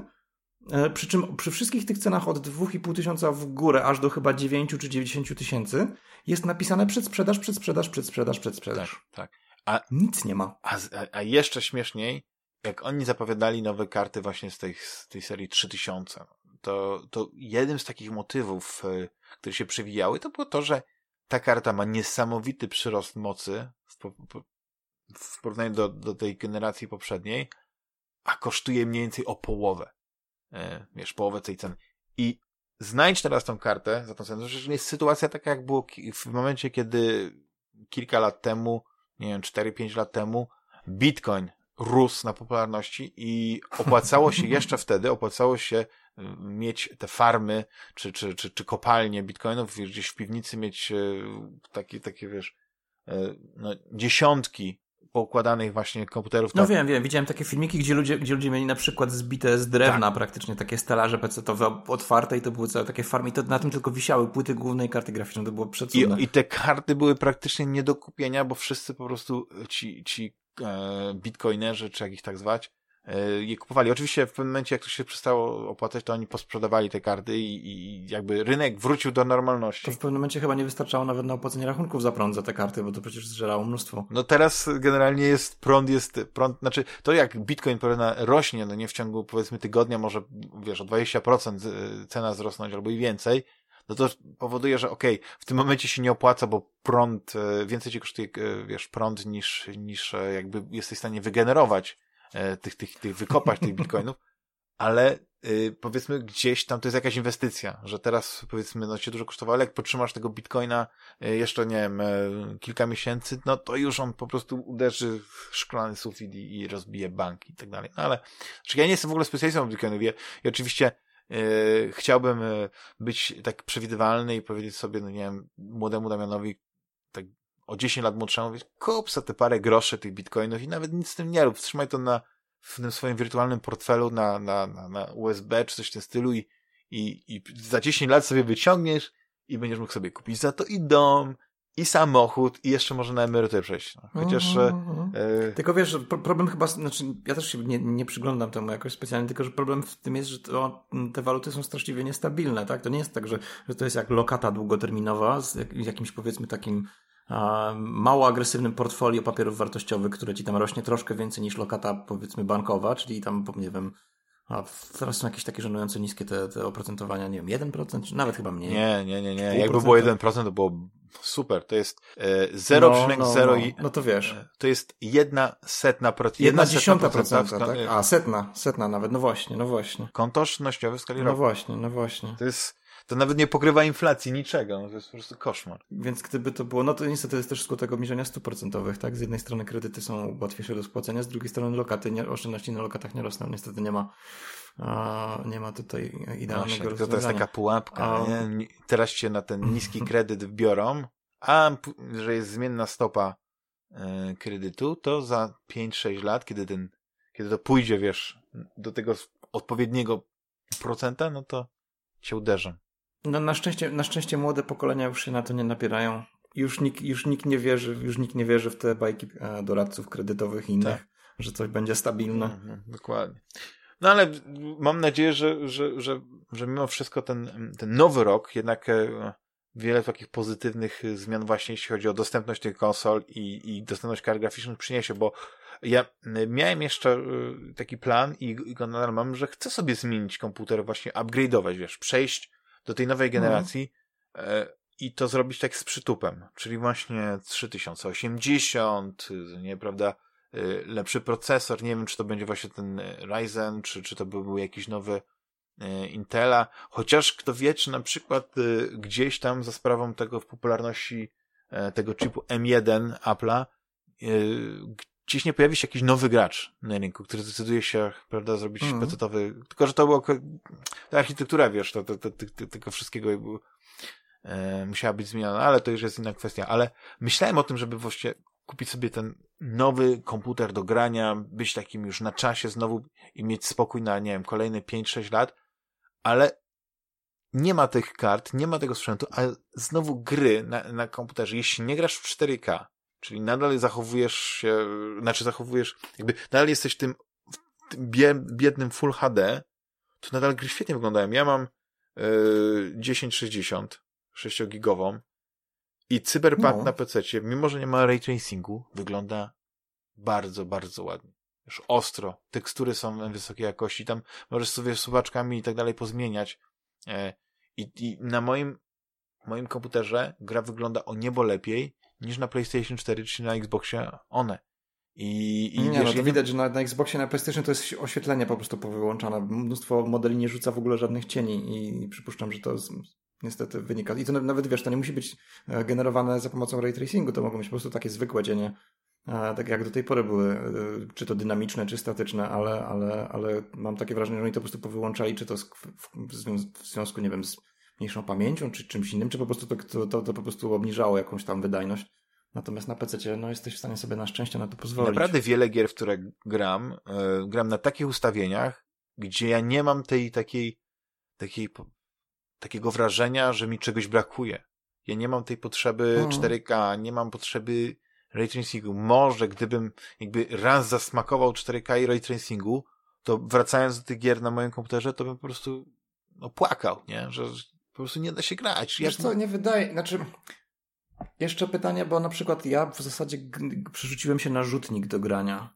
I powiem Ci, że gry na rzutniku w 1080p wyglądają super, bo e, nawet, przy, nawet na przy większym, bo to jest rzutnik typu short throw, a ustawiam go sobie na swoim ruchomym stoliczku kawowym e, i mam zasadniczo całą ścianę do dyspozycji. Jak bardzo chcę, to mogę się, wiesz, odepchnąć z tym stoliczkiem dosyć konkretnie Jakbym na opartego porozsuwał meble, to jestem w stanie zrobić sobie ekran wielkości nawet pewniej 100 cali. Tylko pytanie po co? No, dokładnie. Bo musiałbym, musiałbym mieć do tego tak duży pokój, żeby, żeby ogarnąć cały ten ekran wzrokiem. No, wiesz jak jest, nie? Jest, jest ten taki kalkulator. Przekątna ekranu, odległość optymalna, tak żeby wzrokiem objąć całość. Nie ma to zasadniczo sensu. Przy, przy, nawet przy dużym pokoju, wiesz, przy dużym salonie w blokach ja nie wiem, czy, nie, nie wiem w sumie, jaką mam w tym momencie, ja mam teraz ustawiony ten rzutnik. Myślę, że tu jest może z 60 cali tak skutecznie. Coś koło tego i ta odległość, która, która jest potrzebna do tego, ja mi się że... wydaje, że pewnie więcej, pewnie, że więcej. No może trochę więcej. Bo, bo rzutniki mają to do siebie, że po prostu tam jakby naturalnym jest, że ustawiasz to, że, że ten ekran jest taki kinowy i to taki zawsze idzie, y, no tak, dużo, tak, dużo więcej. Tak, tak. tak. Tak, rzutniki są pod tym względem fajne i nawet, nawet te 1080p naprawdę daje radę, bo w razie czego to i tak włączasz sobie jakiś, jakiś AA, tak? Jakiś ten, jakiś anti-aliasing. A jeżeli cię gdzieś to tam na większym ekranie razie, szczerze mówiąc, to mi się, to mi się jeszcze jakoś chyba nie zdarzyło, żeby mnie, nie wiem, te ząbki gdzieś tam były widoczne, bo w tym momencie to już jest w grach tak dopracowane, że ten temporal aliasing, co prawda on troszeczkę zmiękcza momentami jakość obrazu, ale tak wiesz, tak w, w, w ferworze akcji tak zwanej szczerze to nie widzę w ogóle żadnych problemów z tego typu rozwiązaniami. E, także to 1080p nadal, przynajmniej u mnie to funkcjonuje. Przypuszczam, że gdybyś mi dał do ręki rzutnik 4K, to bym stwierdził, o, dobra, to w życiu się już nie przesiądę na nic innego, ale... No właśnie, to jest jak... Póki tego nie wiem... Tak, nie, nie masz tego efektu FOMO, no nie, dopóki tego po prostu nie zobaczysz. Tak. I, i, i... Musiałbym pójść do kumpla, a kumpel musiałbym mi pokazać i, i musiałbym stwierdzić, o, stary, dobra, no okej, okay, rozumiem jakość, rozumiem przeskok, ale dopóki tego nie stwierdzę, że tak powiem organoleptycznie, to no tak. To, to na, razie, na razie chyba lepiej, że tego nie wiem. A z kartami graficznymi to jeszcze mi się przypomniała taka, znaczy cały czas mam gdzieś w głowie, jak patrzę na, na sytuację z RTX-em, to mi się cały czas przypomina sytuacja z Kurde, nie pamiętam, który to był rok. Pewnie gdzieś przed 2004. A może nawet grubo przed 2004, może początek w ogóle 2000 to był. Pamiętasz, jak wchodził, e, jak wchodził tak zwany pixel shader? E, I jak straszliwie gówniane były pierwsze karty, które to obsługiwały, jak straszliwie dużo pieniążków kosztowały. I jak to, był chyba, to były chyba czasy GeForce'a 4 MX, to była taka gówniana budżetowa karta, która jeszcze tego nie miała. I trzeba było się przesiąść na dużo, dużo szybszą, żeby to obsługiwać i przy czym e, w zasadzie jedynym, jedyną fajną grą, która coś pokazywała w tym zakresie, to był chyba Morrowind. bo wtedy był, była ta taka lśniąca woda, która odbijała wszystko, bo normalnie jak nie miałeś tego pixel shadera 1.1 tak. czy któryś tam, to, to tego nie było. Ja pamiętam, że się skusiłem później już na jakiś budżetowy, budżetowy model dlatego, że wyszedł Thief Deadly Shadows, który w ogóle nie chciał ruszyć bez tego pixela, pixel shadera 1.1 czy ileś tam, czy 1.2. Natomiast no, do, tak naprawdę dopiero kolejne karty zaczęły obsługiwać te funkcje w miarę sensownie i się, że tak powiem, to wszystko rozbujało a, troszeczkę bardziej, więc ja nie wiem, czy w ogóle jest, no do pytanie, czy to, to zawsze jest jakby kwestia tego, czy masz pieniądze i chcesz teraz, czy, czy, czy wolisz poczekać, aż to się rozwinie i kupić coś, co znaczy, jak ktoś ma pieniądze i chce być tym early adopterem, to chwała im za to, nie? Bo, bo, sure, bo sure. oni muszą jakby rozkręcić, wiesz, jest wiele technologii, które na przykład teraz, e, teraz stają się popularne, ale tylko i wyłącznie dlatego, że stoją za nimi firmy, które mają, no, chciałoby się powiedzieć, nieograniczony zasób gotówki, ale to jest tak, że powiedzmy, to jest zawsze do, do pewnego momentu, że 10 lat temu, czy nawet więcej, była usługa OnLive i ona działała świetnie, mhm. ale była bardzo droga. Ale nie wypaliła. Ale nie wypaliła, no. bo po prostu nie było, jakby ten model biznesowy był, no, nie tyle, że zły, tylko, że no, nie był popularny. Chodzi o to, że pamiętasz e, online, więc Yy, nie wiem, pewnie też spróbowałeś sobie. Najpierw było online, potem było tak, Gaikai, tak? Bo to tak, i Gaikai miało to do siebie, że zostało kupione przez PlayStation i PlayStation wykorzystało Gaikai po prostu do e, PlayStation Now i oni tam mieli jakiś tam model biznesowy, ale też chodziło o technologię. OnLive miało świetną technologię, no przecież kompresja obrazu, ja, ja grałem te 10 lat temu, więc były gorsze łącza, gorsze sprzęty i tak dalej, ale naprawdę się no. świetnie grało i nie było czuć na przykład jakichś opóźnień i tak dalej. I oni niestety e, chyba zbankrutowali. Ta technologia została jakieś po kosztach sprzedana. Ja nie wiem dokładnie, kto, e, kto ją przejął, ale to, co robi na przykład e, Google ze Stadium, to jest mniej więcej to samo. I, I, wiesz, tylko że Google ma, ma infrastrukturę, ma pieniądze, że jest w stanie dokładać do tego. I wiele ludzi e, powtarza to, że to jest technologia, która na razie cały czas, nie wiadomo dla kogo, ale streaming jest przyszłością. I ta przyszłość takiego, wiesz, taki powrót do terminali i tak dalej, do, wiesz, że masz komputer, który, czy telefon, który kosztuje cię, powiedzmy, ułamek e, e, ceny, powiedzmy, komputera, na którym gry, które chcesz grać, no, chodziły, no nie? Czy na przykład, nie wiem, ten telefon, nawet najprostszy telefon z Androidem, tak? Możesz, możesz zainstalować sobie aplikację Xboxową i jeśli masz Game Passa i, i tak dalej, to, to, to możesz grać nawet na, na sieci komórkowej i, i naprawdę, i to się sprawdza. Streamując sobie po prostu mhm. z jakiegoś tam serwera Microsoftu na, na telefon grę i, i gra się bardzo dobrze. Naprawdę. To jest, to, ja jestem w szoku, jak to działa. Ale wiesz co, ja nie wiem, czy to, bo, bo jest jeszcze kwestia taka trochę technologiczna, która być może przyczyniła się do tego, że Gaikai, czy, czy OnLive było do przodu, bo ja nie wiem dokładnie, jak to wyglądało z infrastrukturą 10 lat temu, bo w sumie też nie, powiedzmy, że z doskoku nie interesowałem się wtedy tematem na pewno. Teraz powiedzmy, że gdzieś tam z doskoku, chociażby w ramach pracy, gdzieś muszę być na bieżąco z tym. Ale trzeba pamiętać, że przez ostatnie 10 lat rozwinęło się w ogóle coś takiego jak technologia chmurowa, tak? No właśnie. To, to, to... Sposoby, sposoby zarządzania, bo to nie jest tylko tak, że sobie stoi prosty serwer gdzieś tam, tak? To są całe warstwy oprogramowania i całe systemy, które w dynamiczny sposób e, sterują zasobami, które masz w tej chmurze. I to, to, to uległo ogromnej ewolucji na przestrzeni ostatnich lat. Dlatego powoli wszystko się przenosi do chmury, bo może, bo najzwyczajniej w świecie. Tak, jeszcze e, powiedzmy te 10 lat temu koncepcja płacenia abonamentu za coś, e, no, ludzie byli bardzo tacy ostrożni w tym. I, sceptyczni. Tak, tak bardzo tak, sceptyczni. To jeszcze było takie... Bo nie wiesz, za co płacisz, okej, okay, są jakieś gry, ale na, na live było tak, że miałeś kilka gier, które były, w... bo oni próbowali, no, kombinowali jak mogli próbowali wprowadzić jakąś tam usługę e, typu właśnie Game Pass, mieli tą bibliotekę taką malutką, ale też mogłeś kupować nowe gry, czyli dokładnie to jest to, co robi Stadia. No Stadia nic nowego nie wprowadza, oprócz tego, że e, ma mocniejszą, lepszą technologię i może nawet streamować w 4K. I to jest, to jest ta różnica. Ale online zrobił to w 720p, ale i dało się grać. No to, tam, tam to wszystko się opierało mm -hmm. o, na kompresji obrazu, no bo to, to była e, ta główna, e, główny element tego, tego wszystkiego. I dzisiaj właśnie jest tak, że okej, okay, jeśli mamy taką firmę jak Google, która jest w stanie pompować pieniądze w to, to, to Stadia może być teraz ogromną wtopą i wszyscy raczej tak chłodno się wypowiadają. No nie, są na pewno ludzie, którzy są zadowoleni, bo mogą pograć w, w Cyberpunka 2077 e, w naprawdę wysokiej jakości, właśnie dzięki Stadii i nie narzekają, ale to ja bym chciał zobaczyć te liczby, tą sprzedaż, żeby to zobaczyć, jak to wygląda. No też streaming jest wykorzystywany na Switchu, e, żeby na przykład odpalać te gry z dużych konsol, mimo że ta konsola nie, nie, nie jest wydajna, ale to jest głównie co, e, coś, co się sprzedaje w Japonii, bo, bo w Japonii się sprzedaje Switch, ale nie sprzedają się praktycznie inne konsole duże. No, Microsoft no, ma problemy z Xboxem, ze sprzedażą, nie? PlayStation Zawsze tak. miał, zawsze odkąd weszli na rynek, to mają gigantyczne problemy. Próbowali robić już różne rzeczy. Tak, tygodniowa sprzedaż jest liczona na, na palcach obu rąk. I to jest, to jest problem. Ale, no. ale problem jest taki, że jak masz firmy, które chcą wejść, mają inwestorów, ale te pieniądze się mogą kończyć, no to mamy problem y, z, z tym, że ok, jeśli to nie wypali i nie zaskoczy w ciągu, nie wiem, trzech, czterech, pięciu miesięcy od premiery, czy nawet tam, nie wiem, pół roku od premiery, to pyk, koniec.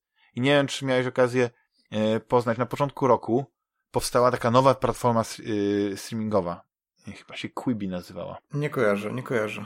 To była, e, ja nawet oglądałem tę konferencję, bo jakoś tak przypadkiem trafiłem na YouTubie na konferencję, na taką zapowiedź nowej jakości usługi streamingowej, filmów i seriali. I cała zasada polegała taka, że to jest tylko na twój telefon i seriale są podzielone na odcinki, które trwają krócej niż 10 minut. I na przykład, i, a, hmm.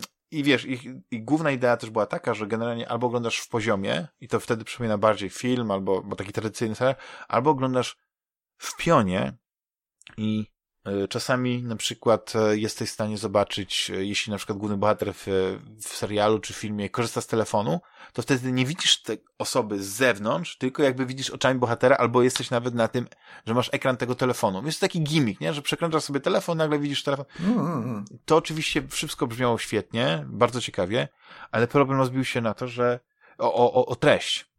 I treść mhm. albo była taka, taka sobie, albo tak naprawdę to były, e, no nie wiem, ja obejrzałem kilka tam e, e, seriali, które tak naprawdę były słabym filmem, podzielonym po prostu na 10 części. Na części. Tam był Christopher e, e, Waltz, dobrze mówię? Waltz? Waltz? Waltz, tak? tak? Wiem, kto tak, no, no, fantastyczny aktor, zdobywca przynajmniej dwóch Oscarów, o ile się nie mylę. E, mhm. No, był tam taki thriller, trochę mi to zapowiadało się, że to może być taki serial jak Gra z, z Douglasem, i okazało no, no, no. się tak, że oglądasz to i to było mega, mega słabe. To było po prostu e, rozciągnięte, że miałeś po prostu 10 minut wykorzystane na nic. Jakby nie, nie, nie było nic mhm. dynamicznego w tych 10 minutach, żeby powiedzmy powiedzieć, okay, że to jest coś, co czuję się, że jakbym obejrzał powiedzmy 40-minutowy odcinek, ale właśnie, kurczę, w 10 minut. Nie, po prostu miałeś jakąś długą taką rozmowę bez sensu, płytką w barze przyjaciół, która trwała po prostu większość tego odcinka.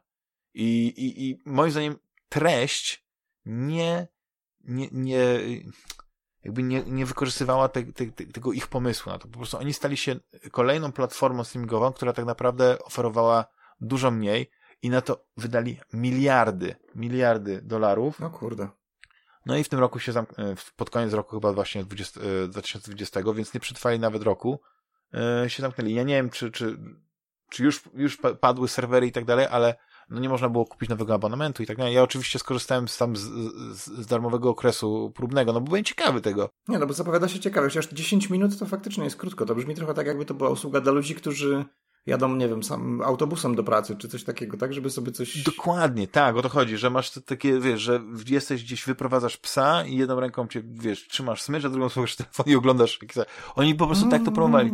I wpadasz pod samochód na przejście. I e, problem taki, że naprawdę były ciekawe w cudzysłowie seriale, ale nie czułeś, że to jest jakaś nowa jakość, bo w dzisiejszych czasach nie jest problem, prawda? Szczególnie właśnie, że to jest, to jest moim zdaniem najlepsza rzecz w Netflixach, w Prime'ach i tak dalej, że nie musisz pamiętać, gdzie skończyłeś oglądać. Po prostu aplikacja za ciebie pamięta i w każdym momencie jesteś w stanie po prostu mhm. kontynuować, mhm. wejść do tej aplikacji i, i, i, i te wszystkie idee, no nie, e, prysnęły i koniec, bo Gdyby to było, e, było Google, może oni by tam dopompowali pieniądze, może jakaś byłaby jeszcze ekstra jakaś promocja, ale pewnie by zamknęli, nawet by o tym nie wiedzieli, no nie? A wiesz, jak tutaj jest taka kwestia, że to są jacyś wielcy inwestorzy, to już później będzie no, większy problem, żeby zaryzykować. Nie, no wiadomo, że zaufanie w tym tak. momencie spada, bo, bo, koncepcja mogła być nawet interesująca, tylko właśnie ten format taki dosyć dziwaczny, bo 10 minut to rzeczywiście to, to wymaga bardzo konkretnych, to bardziej pasuje pod jakieś, to tak jak kiedyś było, na, na YouTube kiedyś był limit, tak? Dla tych mniejszych, tak. mniejszych e, powiedzmy kanałów, które jeszcze nie mają iluś tam, iluś tam um, obserwatorów, czy tam fanów, to był taki limit, nie? Że, że jesteś w stanie tylko 10 minut maksymalnie władować mhm. E, w ramach danego filmiku. Nie wiem, czy to się już skończyło, czy nie. Ale... No, no, skończyło się dawno, tak, tak, tak. No, no, więc to, więc to powiedzmy, że to zmuszało ludzi do tego, żeby być kreatywnym, powiedzmy. Mhm. Widzisz, ja, ja się zastanawiam, czy, gdy, co by było, gdyby e, kilka lat temu Oculus nie został kupiony przez Facebooka. Czyli znowu e, mhm. nieograniczona liczba pieniędzy, bo widzisz, jaki jest problem z nowymi technologiami, że jeśli ktoś ma wizję i ma pieniądze i na przykład chęć, to na przykład może pompować te pieniądze, mimo że nie widać jakby od razu tego modelu biznesowego. No bo nie ma tej desperacji, że to się musi zwrócić w przeciągu już teraz, wczoraj. Dokładnie. To, I to jest dobre, to jest dobre. Tak, bardzo dobre, bo innowacja, yy, wiesz, nie może być yy, jakby popychana tylko i wyłącznie przez czynnik ekonomiczny, że to się musi, że, że jest jakieś takie wyższe, wyższe dobro, które gdzieś tam później może się oczywiście zamienić w coś komercyjnego. Musi być przestrzeń na to, żeby, żeby próbować, tak? Musi być przestrzeń na to, żeby gdzieś po prostu coś sprawdzać, tak? No i tak, od tak. pewnego momentu, zwłaszcza w sektorze technologicznym, e, czy w sektorze technicznym, te, te stawki są po prostu bardzo wysokie, tak? To ryzyko. I nie wszystkich stać na to, żeby ponieść właśnie klęskę. Tak, tak, tak. I były HoloLensy Microsoftu i nie ma HoloLensów Microsoftu. Nikt o tym nie mówi. Gdyby była jakaś inna firma, która też to robiła, to by był jakiś taki, nie wiem, wyścig technologiczny. Bo z wirtualną rzeczywistością jest tak, że jest kilku producentów e, gogli e, i w tym momencie, powiedzmy, Oculus Quest 2 jest najlepszy, bo jest e, po pierwsze bezkablowy, po drugie samowystarczalny, nie potrzebujesz komputera do tego, ale też ma opcję, że możesz podłączyć do komputera, więc jakby ma dwie funkcje w jednym. I naprawdę ma świetne wykrywanie y, ruchu, y, ma świetne kontrolery, po prostu jest fantastyczny i pchnęło ten wyścig. Naprawdę. I, i, jakby no, najnowszy sprzęt, y, chyba najnowszy indeks, czy najnowsze kontrolery y, do indeksa wykrywają ruchy palców, więc to jest, to jest niesamowite. Tak, tak, tak, widziałem ostatnio ten, um, chyba ci wrzucałem, tak, że ten, ten filmik Georgia z Super Bunny Hop, co on właśnie pokazywał, w jaki sposób są wykrywane ruchy palców. To jak to zobaczyłem, to stwierdziłem, ok, jak w grach będzie taka fizyka, że będzie w stanie obsługiwać taką precyzję, że, że, że będzie kolizja z każdym palcem i że będzie można, że, i że to będzie działało w, wiesz, w tak sensowny sposób, to to będzie taki kolejny efekt wow. Tak. Tak, i, i chyba. E... Że będzie można tak manipulować przedmiotami, w tak drobiazgowy sposób. To będzie super. Nie jestem na 100% pewny, ale chyba e, bardzo dużo tych nowych funkcji było wykorzystanych w e, Half-Life Alex. No właśnie, podobno nie za, nie za dużo, ale były jakieś komunikaty na ekranie. To tak. George też mówił tam z tym swoim, z tej swojej recenzji, że, że, były tak, że są takie komunikaty, jak odpalasz Half-Life Alex, że gra wykorzystuje, wybrane momenty w grze wykorzystują tą technologię właśnie no. tych, tych, tego takiego szczegółowego rozpoznawania palców, natomiast on mówi, że jakoś sobie nie przypomina, żeby tego było jakoś super dużo. Nie. No ale spoko, to jest, wiesz, to jest jakiś tam obietnica no przyszłości. No, ale widzisz, ja się, ja się po prostu obawiam, że, że czasami niektóre technologie są bardzo obiecujące, ale nie przynoszą perspektywie zysków i tak jak, jak Google, no to jest, to jest też firma, którą, e, z której z jednej strony e, no każdy skorzysta, prawda, i z Gmaila, i z Google wyszukiwarki, ale Google oczywiście jako alfabet tam kupuje mnóstwo firm, mniejszych, większych i później mhm. jak e, coś im się nie spodoba, to oni po prostu kończą. Oni, oni e, moim zdaniem e, własnoręcznie ubili RSS-y. Mimo, że RSS-y nadal istnieją, każdy, no. każdy y, korzysta z, z, tego RSS Readera, no nie? I, I, on był bardzo dobry i w, nie było z nim żadnych problemów, no ale to chyba nie przynosił żadnych zysków i Google postanowił po prostu uciąć. I nie ma e, Readera. Wiesz, no, no to oni są takimi elektronikami branży technologicznej, tak? Branży technicznej. Electronic Arts też tak robi. Kupuje studia nie wiedzieć po co, potem próbuje zmusza. No to jest jakby trochę inaczej, tak? Elektronicy mają coś takiego, że kupują studia, które zrobiły coś dobrego i świeżego, po czym zmuszają ich do robienia swojej typowej korporacyjnej papki, po czym się dziwią, że to się nie sprzedaje i, i ubijają takie studio. I tak robią za każdym razem. To jest. Jak to było w Far Cry'u trzecim? Jak nazywa się człowiek, który robi cały czas to samo i oczekuje za każdym razem innego rezultatu? To jest, to jest szaleństwo, no ale ja mam, ja mam, ja, gdzieś tam jeszcze taką romantyczną wizję tego, że mimo wszystko te konsole, na przykład, wracając do samych konsol i do technologii, mhm. że, że one nie znikną, że tam, że nie będzie tak, że po prostu e, e, zostanie albo jedna firma, że nadal będzie taka wojna gigantów, na której gracze, czy wiesz, konsumenci będą e, yy, czerpać korzyści, no bo, bo monopol jest zły. On się wydaje na początku dobry, Nie, bo... oczywiście, bo... że monopol jest zły. Oczywiście, że monopol jest zły.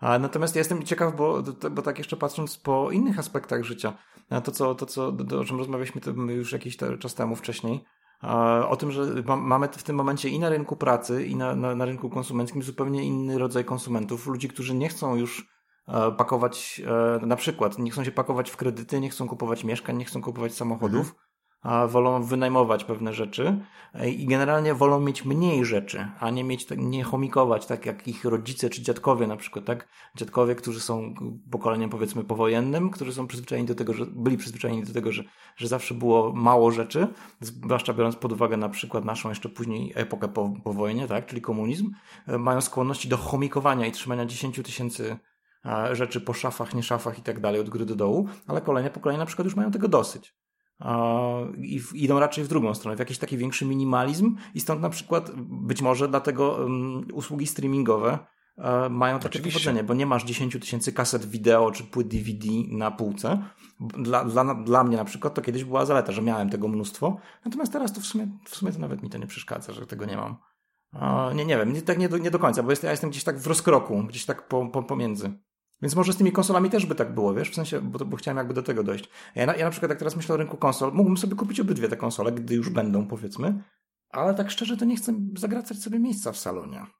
Wolałbym, żeby rzeczywiście to był jakiś kabelek, czy coś, czy gdzieś jakoś tak, wiesz. No tak. Żeby nie było tego hardware'u. No tak, tylko, yy, właśnie, tylko, że to też od tego się odchodzi, bo kiedyś jeszcze można było powiedzieć, że okej, okay, miałeś grę na płytce, miałeś grę na kartridżu, miałeś konsolę, to mogłeś ją odpalić yy, w każdej sytuacji. Teraz yy, mhm od razu są patche, od razu jeśli konsola wie, że jesteś podłączony do internetu, to mimo wszystko zmusi cię do tego. Nie, że da ci możliwość. Nie, nie. Zmusi cię do tego, żebyś ściągnął aktualizację, zanim będziesz mógł zagrać. A czasami mhm. to się wiąże z tym, że gra jest ściągana w całości z internetu. To jest, gry nie są małe, więc to jest 50-100 giga. No to prawda. I, I, wiesz, i tu jest ten problem. Poza tym też yy, kwestia yy, znikającego kontentu. Ładnie a, Czyli, oczywiście, czy... że tak. To, to już nawet na Steamie jest coś takiego, że ci gry znikają po prostu, bo, albo na przykład na Spotify'u ci znikają całe albumy, bo, bo się skończyła umowa na przykład gdzieś tam i myślisz, że dostaniesz maila od oczywiście, Spotify'a jako użytkownik tej muzyki? Oczywiście, że nie. Po prostu przeglądasz sobie któregoś dnia katalog muzyczny i patrzysz, kurczę, to nie powinno być jeszcze pięciu albumów? No dokładnie. No to na przykład y, ludzie sobie nie zdają sprawy, jak, jak szybko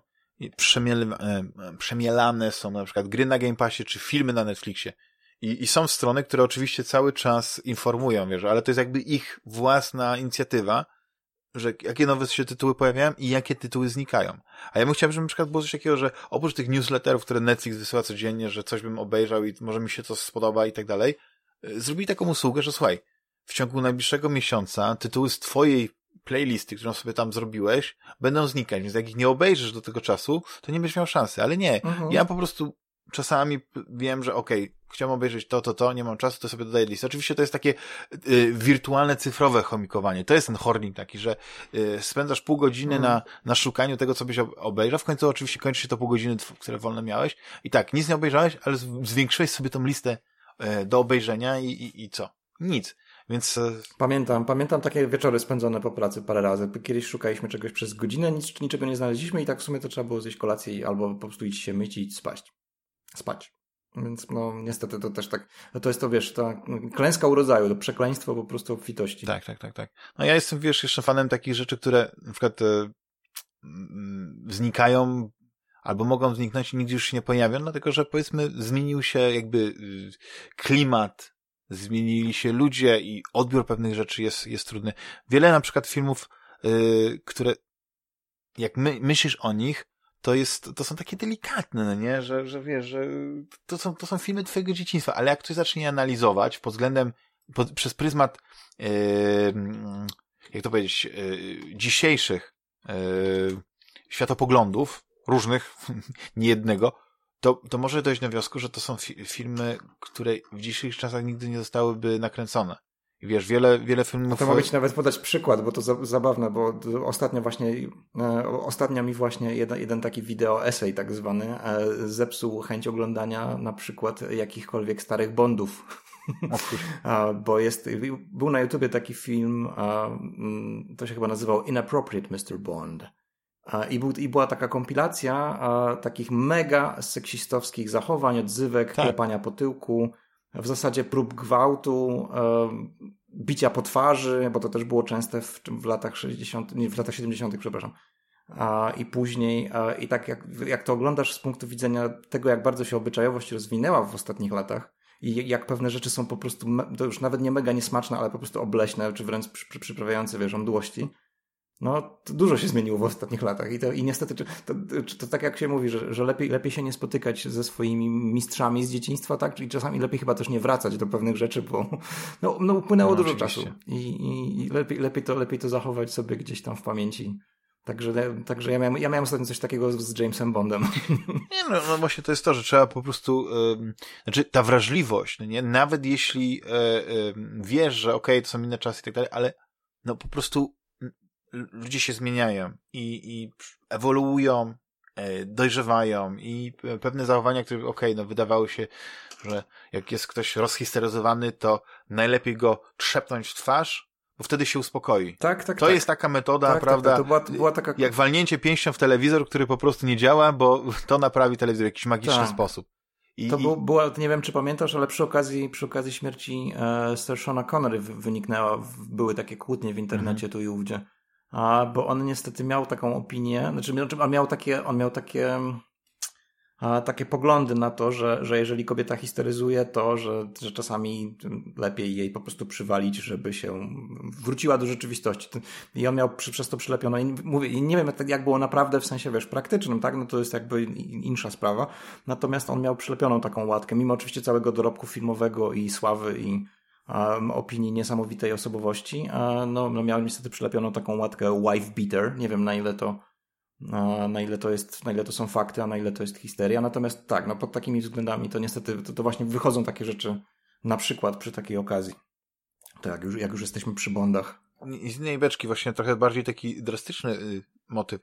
Jak na przykład, jak, jakie metody reżyserzy stosowali powiedzmy 50 lat temu, które by teraz no, nikomu nie przyszły do głowy, żeby coś takiego robić, nie? Żeby na przykład e, w inscenizowanej scenie gwałtu e, aktor posunął się do, e, dalej, czego by się nie spodziewała na przykład aktorka i wywołać w niej po prostu pewne takie e, e reakcje, no nie, które po prostu, no będą autentyczne, bo po prostu będzie przerażenie, jakiś strach i tak dalej i, i, i gdzieś tam, e, prawda, mi tak popsuło odbiór ostatniego tanga w Paryżu. Nie dowiedzenie się, że, że no scena tak, właśnie z Maronem Brando, ta z masłem i tak dalej, to to była to, to, to nie była scena udowodniona z, z aktorką. I, I ja na przykład już teraz nie będę mógł obejrzeć tego filmu w spokoju. Nie, Mimo, że to jest. Y, zwłaszcza że, zwłaszcza, że ta pani miała przecież duże, ogromne problemy psychiczne, tak? Wpadła w alkoholizm potem z tego powodu. W sumie to ona chyba już nie grała w zbyt wielu filmach, z tego co kojarzę.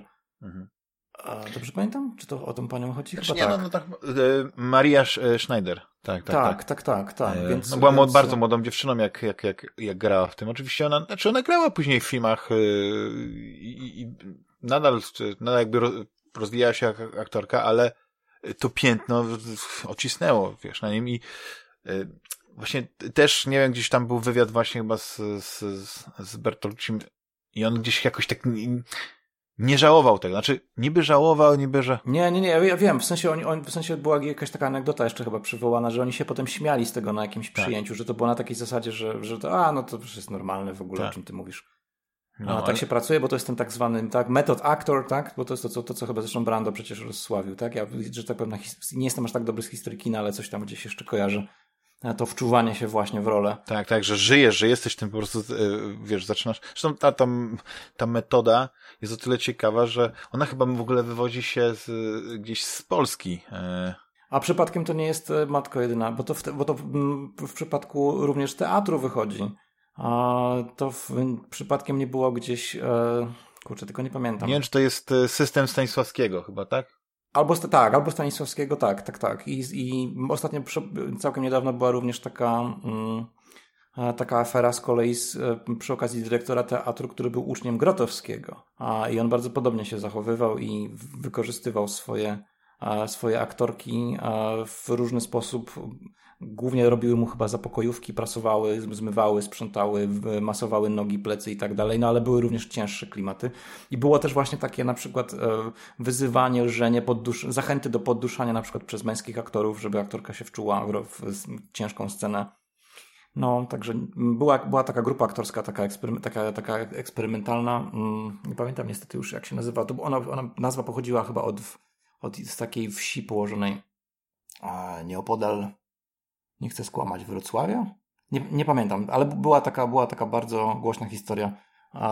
Nie wiem, czy miesiąc, czy, czy no kilka miesięcy temu w dwutygodniku na pewno była opisywana, bo po prostu zgłosiła się aktorka która otarła się o, o próbę samobójczą.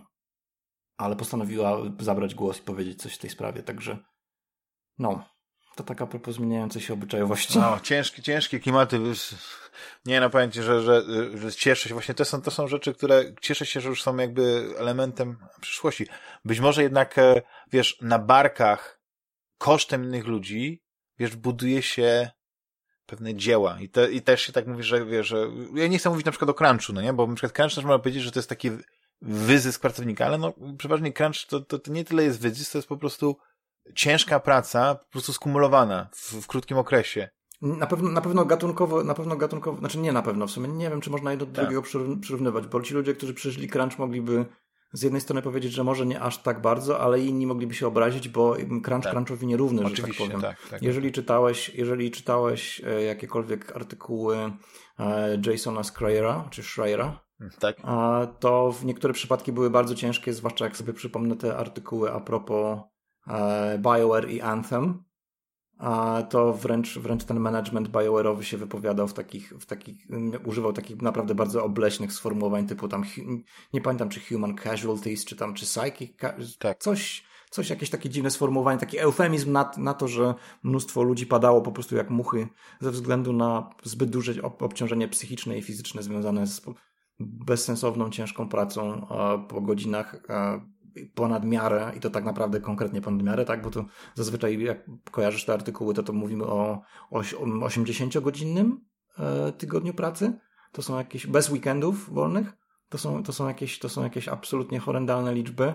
No i potem, potem wiesz, wychodzi taki, taki gniot jak Anthem niestety. Bo, tak. bo management miał taką metodę pracy, że mówi pracownikom, że macie zachrzaniać do białego rana, dzień w dzień, aż się pojawi Bioware Magic i gra będzie super.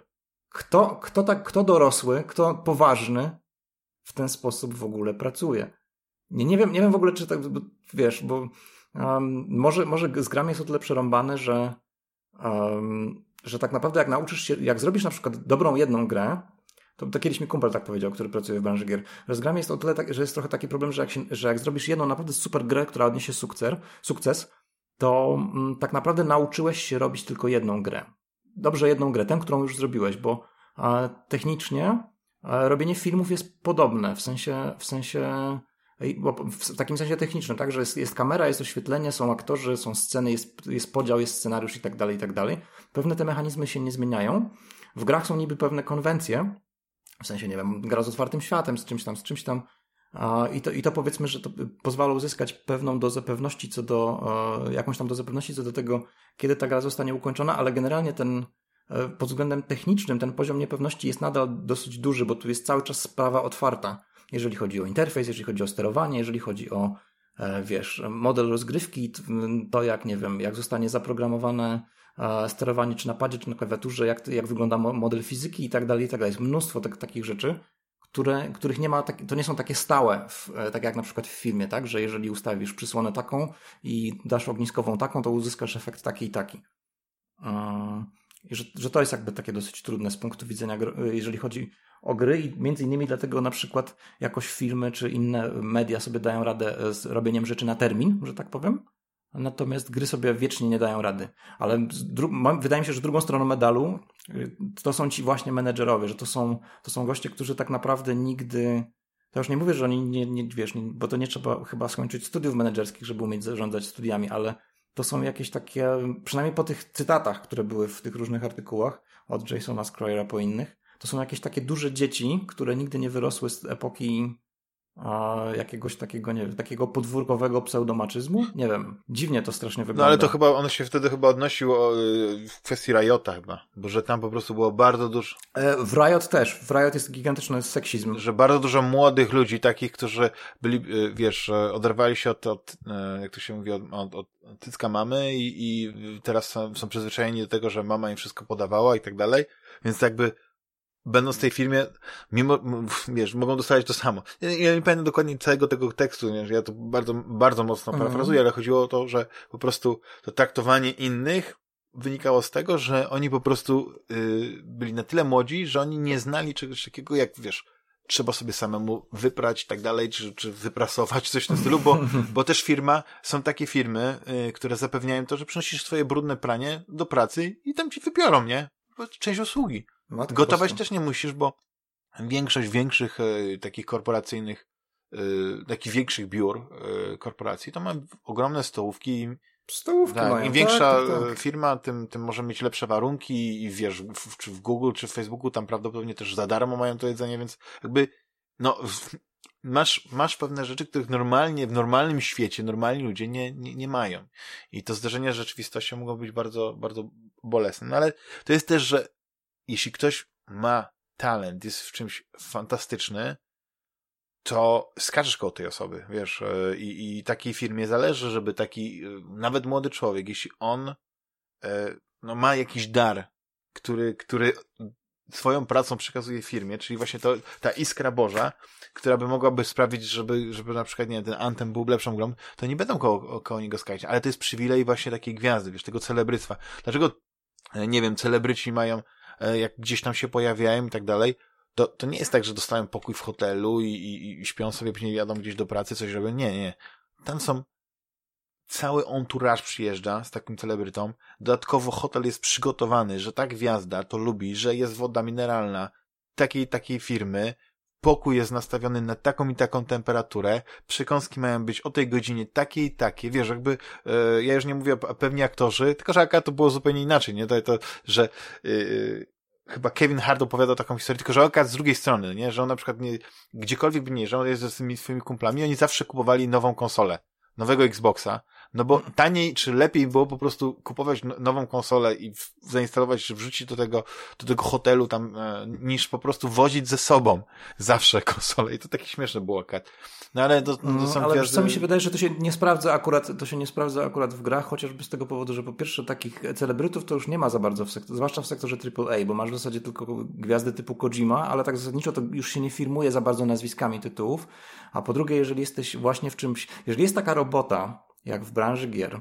I zresztą nie tylko w branży gier, na przykład, na przykład pod względem tworzenia e, takich rzeczy jak czy, czy dźwięk do gier, czy grafika do gier, to są rzeczy, które dają straszną frajdę. Nie wiem, czy miałeś kiedyś okazję coś robić w tej kwestii, czy level design, czy robienie, czy robienie modeli, tekstur i tak dalej. To są strasznie przyjemne, strasznie fajne rzeczy, e, wymagające dużych umiejętności wbrew pozorom, a, natomiast to są, to są rzeczy, które dają ogromną frajdę, jak sobie budujesz taki świat z takich tekstur, modeli i tak dalej, i tak dalej. Tak w uproszczeniu najbardziej mówiąc. I dlatego, że to jest fajne, to się garnie do tego dużo ludzi, zwłaszcza dużo młodych ludzi. I dlatego, że to jest fajne, to duże firmy wykorzystują to i cisną tych ludzi jak najbardziej i każą im to robić po jak najniższych stawkach jest to możliwe. I to nie jest tylko w grach. To jest zarówno w grach, to jest, to jest również na przykład w architekturze. Ludzie, którzy robią wizualizację architektonicznej albo trzaskają modele, zwłaszcza tacy po studiach, którzy się dopiero co zachłysnęli tym, że w ogóle mają swoją kasę i nie muszą prosić mamy już po kieszonkowe, tylko mają, nie wiem, tam 2,5 tysiąca złotych tylko dla siebie. I to są ludzie, którzy są jeszcze przyzwyczajeni do zarywania nocek, do pracy w trybie studenckim, bo trzeba coś oddać. I oni tego trybu nie zmieniają na taki normalny, pracowniczy, tak jak powinno być, 8 godzin od do, tylko przeskakują płynnie z takiego mega niewydajnego trybu uczelnianego, gdzie z kumplami coś klecą na obronę pracy na przykład, czy oddanie czegoś tam. Płynnie przeskakują do takiej, do takiej nieuporządkowanej, takiej pseudo-partyzanckiej E, niezorganizowanej roboty, jak właśnie na przykład w dużych firmach w branży gier. Ale to się też zmienia, mi się wydaje, że znaczy zmienia się na zasadzie, że jeśli ktoś ma pasję to, i, i tak, tak jak mówiłeś, no nie, rozwija się, czyli te, tym mówiłeś, że wcześniej po prostu jak pracowałeś z domu, to ten rozwój był mniejszy, ale jak pracujesz na przykład w firmie, w której powiedzmy mógłbyś mniej zarabiać, ale masz od kogo się uczyć, żeby się szybciej rozwijać, to później, w krótkim czasie jesteś w stanie, prawda, przeskoczyć, wiesz, te, te szczebelki, gdzieś tam się znaleźć w innym miejscu, w innej firmie i kiedy jest ta konkurencja, kiedy na przykład, wiesz, bo był taki moment, że y, CD Projekt skupował właśnie jak najwięcej deweloperów, jak najwięcej talentu, no bo potrzebował ich.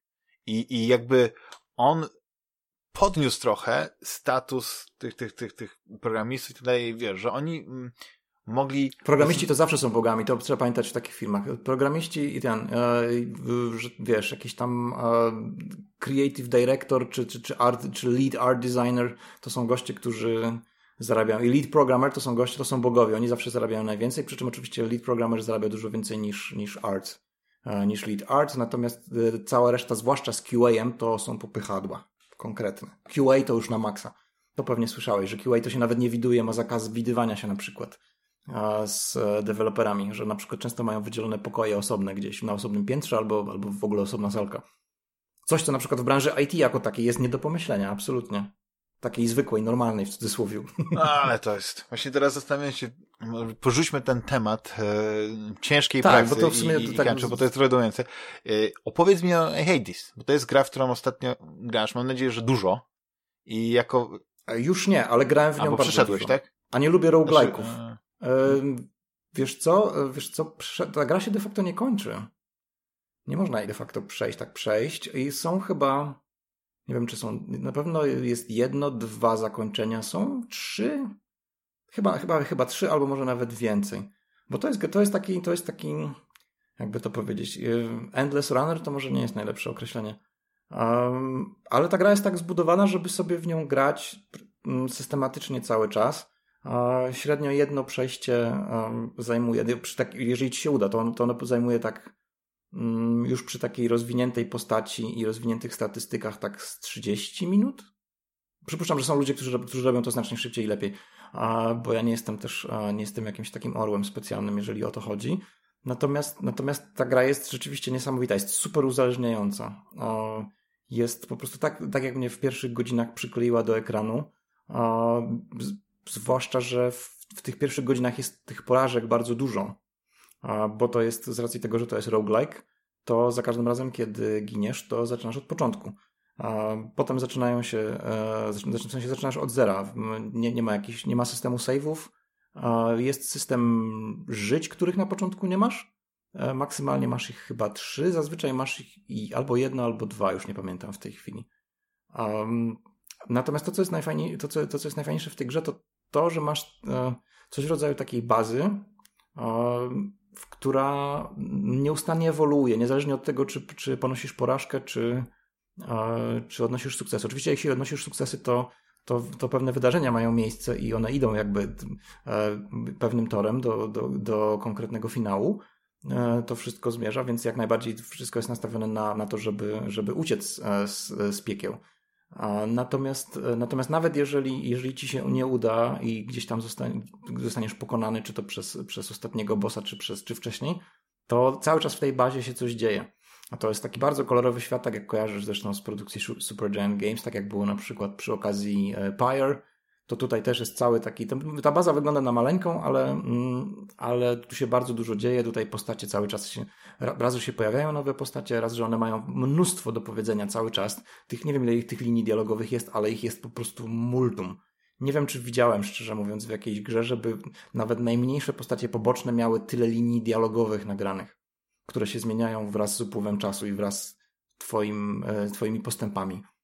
Um, gra jest oczywiście prześliczna, ponieważ no to, generalnie to jest gra studia Super Giant Games, oni są świetni w, w zasadzie wszystkim, co robią już w tym momencie. Oni mają, osiągnęli już taki poziom mistrzostwa, że ja w tym momencie de facto ja tylko czekam, mówię, tutaj czekałem tylko dlatego, że, że to był early access, ale ja zasadniczo jak widzę, że ma wyjść jakaś nowa gra studia Super Giant Games, to ją kupuję od razu. I to jest jedyny wyjątek, jaki robię, ponieważ oni wskoczyli już na taki, na taki poziom, jeżeli chodzi o grafikę, muzykę i, i jakieś pomysły związane z e, fabułą i rozgrywką, że, że ja że, że w sumie to już nawet nie muszę sprawdzać, bo wiem, że za każdym razem to po pierwsze nie będzie żaden sequel, to będzie jakaś nowa historia odpowiedziana od początku do końca, a że prawdopodobnie będzie to coś świeżego i oryginalnego i na pewno opakowanie będzie prześliczne, bo będzie pełno, a, pełno świetnej muzyki, bardzo dobry voice acting i do, co najmniej dobra, dobra, poprawna rozgrywka.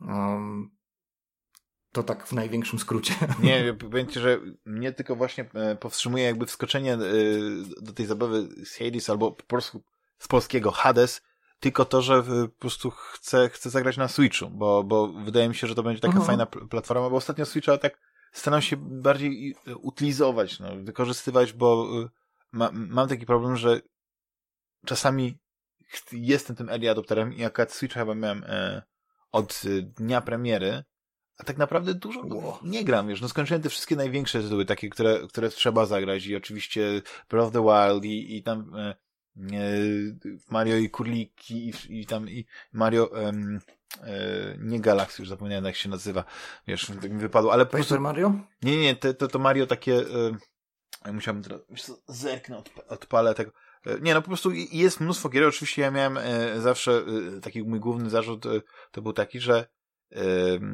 wszystkie gry, które są na, na takie lepsze albo ciekawsze na, na e, Switcha, to są tak naprawdę jakieś wersje deluxe gier z Wii U, które się wtedy nie sprzedały i postanowiono, ok, sprzedajmy je jeszcze raz, ale teraz one są sprzedawane na Switcha, więc e, będą lepsze. E, Mario Odyssey, tak się nazywa. No. A, no. no wiesz, Bayonetta no, no. druga część przecież powstała na, na, na, na Switcha, więc jakby to, no wiesz, było, jest kilka powodów, dla których Y, miałem okazję odpalić i, i, i się nie, nie nudziłem. No ostatnio też dużo grałem w Wingspana, platformówkę i dlatego y, Hades, no to jest, to jest taka gra, która tylko czekam, no taki ducigracz w kieszeni mi się otworzył, że jak tylko się pojawi w promocji, to już będzie taki, taki dodatkowy bodziec, że, że chcę w nią zagrać, no bo widzisz, ja jeszcze nawet tak nie, nie, nie, nie oglądałem żadnych recenzji, bo już wiem, że to jest dobra gra, bo mhm. na na tych słynnych e, rozdaniach nagród e, gier roku Jeffa Kelly'ego, to, to Hades, e, no, Hades no, no, mimo że nie przebił, znaczy nie zbliżył się liczbą e, wygranych nagród do The Last of Us Part 2, to jednak e, to był, to był e, to, to był tytuł, który był bardzo często nominowany i oczywiście zdobył, wiesz, na przykład nagrodę za najlepszą grę, grę niezależną, E, gdzie pokona mhm. między innymi taki tytuł, który ja bardzo, e, bardzo mi się spodobał, e, chociaż nie, na pewno Hades jest lepszą grą. Carrion. Nie wiem, czy grałeś w Carrion. E... Kojarzę Carrion, tak, ale tak. to je, wydaje mi się, że to mimo wszystko nie ta liga. Mhm, mhm. Jeżeli chodzi o ogólny i dopracowany i jakość wszystkich poszczególnych elementów. Carrion jest spoko, to jest fajny pomysł, natomiast to jest, mam wrażenie, że to, no, Hades to jest bardziej coś w rodzaju double A tak naprawdę. Aha, aha, w ten sposób. Tak, tak, tak mi się wydaje, że to tak, że tak może tak należałoby traktować, bo, bo to, że tam jest kreskówkowa grafika, to, to jakby to jest, wiesz, to, to, to nie ma związku z tym. To, ile w tej grze jest w cudzysłowie kontentu, to jest coś absolutnie masakrycznego. A jak na jakiekolwiek czasy. A ja mam, kurczę, nawet nie pamiętam ile mam godzin, ale mam jakąś koszmarną liczbę godzin w tej grze. Prawie 50. Jak na, jak na takiego szybkiego roguelike'a to jest, moim, wydaje mi się, że to jest bardzo dużo. Um, no to w ogóle też jest najlepsza gra akcji, więc tam jest, ona jest przepakowana akcją, wiesz, pokonała takie tuzy jak Doom Eternal, Streets of Rage 4. to była gra, której się nie spodziewałem. A, Streets of Rage akurat jest śmieszny. Kurczę, grałem kiedyś w coś takiego, w, w, tego typu gry, takie, to się, jak to się nazywa? No to są chodzone biotyki, brawlery, tak? tak? Takie... Beat'em czy, czy, tak, czy takie, takie... Wiesz, ja, ja tak, mi się, mi się tak, ten tak, Street of Rage nawet podobał, tylko że przez to, że on był tak ładny, tak świetnie rysowany, to mi to y, brakowało tej, tej, tej, tej no, śmiertelności. Tak, tak. Tego, bo wiesz, ja oczywiście na automatach grałem w e, Final e, Fight i, i Vendetta no, no, no, no, no. i e, Cadillacs and Dinosaurs. I te gry się nadal w ogóle y, świetnie gra. One się nie zestarzały, ale one by po prostu nie były aż tak ładnie zanimowane, wiesz o co chodzi, że po prostu Seed of Rage mm, 4 mm. jest taką grą, że po prostu oglądasz niemal film animowany, gdzie się po prostu goście non-stop tylko naparzają. I jakoś to takie dziwnie wygląda. No ale to sama gra jest oczywiście fajna. No, to prawda. No. Nie, no, ja, no ja po prostu y, mojego, mojego Switcha y, właśnie zamierzam, jeśli chodzi o tego Hadesa, no teraz znowu, znowu wykorzystywać i, Możesz, możesz, możesz go spokojnie odkurzyć. Myślę, że myślę, że twoim joyconom, e, twoje joycony dostaną niezły wycisk, bo tu rzeczywiście ta akcja jest dosyć konkretna. Momentami powiedziałbym, że jest tego nawet trochę, przynajmniej jak na moje um, na moje upodobanie jest tego trochę za dużo. W wersji PC-owej można sobie część rzeczy wyłączyć, ale i tak ta liczba efektów na ekranie jest taka, że no może, no może nie można dostać epilepsji, ale, ale myślę, że momentami blisko jest, jeżeli chodzi o, bo tego jest naprawdę, robi się momentami, w sumie to tak naprawdę zależy jeszcze od, um, zależy trochę od broni, którą wybierzesz, bo, bo stylów rozgrywki też tutaj jest dużo, jest, jest kilka broni, które masz do wyboru i które możesz, które możesz upgrade'ować i które później mają jeszcze taki dodatkowy system upgrade'ów, który, który, który troszeczkę rozwija ten, twoje statystyki. E, natomiast każda broń jest jakby, każda broń ma, mm, no zmienia totalnie styl rozgrywki, bo sobie jest, i jest na przykład jakaś włócznia, jest miecz, jest w zasadzie później coś w rodzaju takiego pseudo-karabinu maszynowego z takim lekkim, z taką lekką rakietnicą powiedzmy. Także tutaj jest trochę szalonych pomysłów. I no, ta różnorodność jest duża, mimo, mimo tego, że mm, ten taki bardzo losowy aspekt roguelike'a nie jest aż taki losowy, jakby się mogło wydawać. W tym sensie, że te, mm, te wszystkie etapy, które pokonujesz, one nie są, te, te plansze nie są takie losowe, w sensie one nie są tak super losowo budowane z jakichś tam elementów, tylko w, chyba w najlepszym wypadku one są czasami swoim lustrzanym odbiciem. E, ale jest jakaś tam pula, każde, każde powiedzmy królestwo ma, ma jakąś pulę plansz, z których sobie wybiera i czasami, czasami dostajesz ją w wersji właśnie mirror, a czasami nie. Mm, Natomiast, natomiast powiedzmy, że pod tym względem ta rozgrywka nie jest, e, to, to nie jest tak, że dostajesz za każdym razem jakieś losowe mapy wygenerowane. E, one są raczej dosyć podobne, natomiast dużo zależy od e, właśnie po pierwsze broni, a po drugie zmieniającego się stylu rozgrywki, bo dostajesz później taką możliwość jak na przykład podpisywanie paktów, cyrografów. I, w tych, I te cyrografy pozwalają powrzucać ci dodatkowe utrudnienia w zamian za chyba tam większą liczbę punktów doświadczenia czy innych znajdziek. I one na przykład modyfikują, modyfikują tego dosyć konkretnie do tego stopnia, że mm, są na przykład takie utrudnienia, że bossowie dostają dodatkowe umiejętności, których nie było na przykład w podstawce. Także, także jeżeli na przykład już zna, znasz na przykład e, wszystkich bossów na wylot i, i, i, chcesz sobie troszkę zwiększyć, e, wiesz, stopień wyzwania, to, to możesz, sobie, możesz sobie właśnie podkręcić mhm. tego typu rzeczy. To jest, tam jest generalnie bardzo, to jest cała taka lista rzeczy do wyboru, które od pewnego momentu jesteś w stanie e, samodzielnie regulować. Wiadomo, że to jest na zasadzie risk and reward, więc, więc to się wiąże później również z pewnymi benefitami, jeżeli uda ci się uciec z piekła z tymi modyfikatorami włączonymi, także a, także to zawsze, zawsze jest coś za coś i zawsze. No ale jest, jest, to, jest to jakieś tam urozmaicenie jakby tej rozgrywki. Że to jest bardzo rozbudowana gra teraz, tak, tak, tak, tak, tak mówisz o tym i teraz tak sobie patrzę, że. że... Tak, ta gra jest. Ba- ta, ta, ta gra jest, jest bardzo rozbudowana. Ona na początku jest wręcz oszałamiająca, bo dostajesz... Patrzysz na to, widzisz ładną cukierkową grę. Że tak sobie, a taki, co tam by było, ale to jest, tych systemów jest multum, no. Nie, ten, ten, ten system jest, ten, ten, to jest to taki momentami naprawdę dosyć hardkorowy hack and slash, Masz, masz dużo różnych takich pierdółek, które, które jakby mm, zapełniają ci czas w jakiś tam sposób, albo wynagradzają ci, wynagradzają ci nawet to, że wiesz, że doszedłeś, nie wiem, do połowy gdzieś tego labiryntu i, i wróciłeś, bo, bo masz tam różne rodzaje walut, różne rodzaje surowców, w które inwestujesz w, tą, w swoją bazę. Część rzeczy jest kosmetyczna, część rzeczy pozwala ci na przykład troszkę ułatwić sobie rozgrywkę, bo na przykład pojawiają się jakieś tam elementy, które nie wiem, chyba tam są jakieś studnie, które pozwalają ci uzyskać zdrowie, które się częściej pojawiają na przykład, nie tego typu rzeczy. Mhm. Ale oprócz tego jest jeszcze cała masa kosmetycznych rzeczy, typu na przykład umeblowanie pokoju głównego bohatera. Tych systemów jest, tych systemów jest zdecydowanie dużo. Na początku, na początku to jest takie dosyć szałamiające, ale mm, jak już zaczniesz, to później te kolejne rzeczy są wprowadzane już stopniowo. To nie jest mhm. takie to nie jest już takie, wiesz, e, taki, takie too much tak. information, jak to się mówi. A, także to pod A jak wygląda kwestia y, elementu fabularnego? Bo tak się zastanawiam, że jak jest taka gra typu Rogue, jakby tych, tych, tych, e, tych ranów, tak, tych, tych, gier, mhm. no, grasz tyle, że, że, ta, że ona nie może być zbyt skomplikowana, że ona nie może być e, zbyt, zbyt zabierająca uwagę, bo ci odciąga od tego mięsa gry, ale jednocześnie no, oni sobie tę grę nazwali, tak jak nagrali i odnoszą się do... Tak, tak, tak. To jest taka, to jest taka luźna, luźna, um, luźna zabawa z e, gryckimi mitami. A jak wiesz, jakby, jakby się temu przyjrzeć, no to Hades przecież nie miał, um, znaczy Hades, Boże. Um. A no, Zagreusz to, to był z tego, co kojarzę, to on był jakimś jednym z aspektów zupełnie innej mhm. postaci. nie pamiętam już, nawet to sprawdzałem w pewnym momencie, ale wyleciało mi z głowy, bo to już było jakiś czas temu. Także te relacje są tak, po części, po części to jest rzeczywiście brane wprost z mitologii greckiej, po części jest, po części jest to troszeczkę zmyślone, albo tak na zasadzie, że tak mogło ewentualnie być, ale w sumie to nie wiadomo. Tak, tak. Natomiast rzeczywiście, natomiast rzeczywiście pod względem fabularnym tak naprawdę tę grę napędzają postacie i twoje relacje z postaciami. I to, w jaki sposób te relacje ewoluują.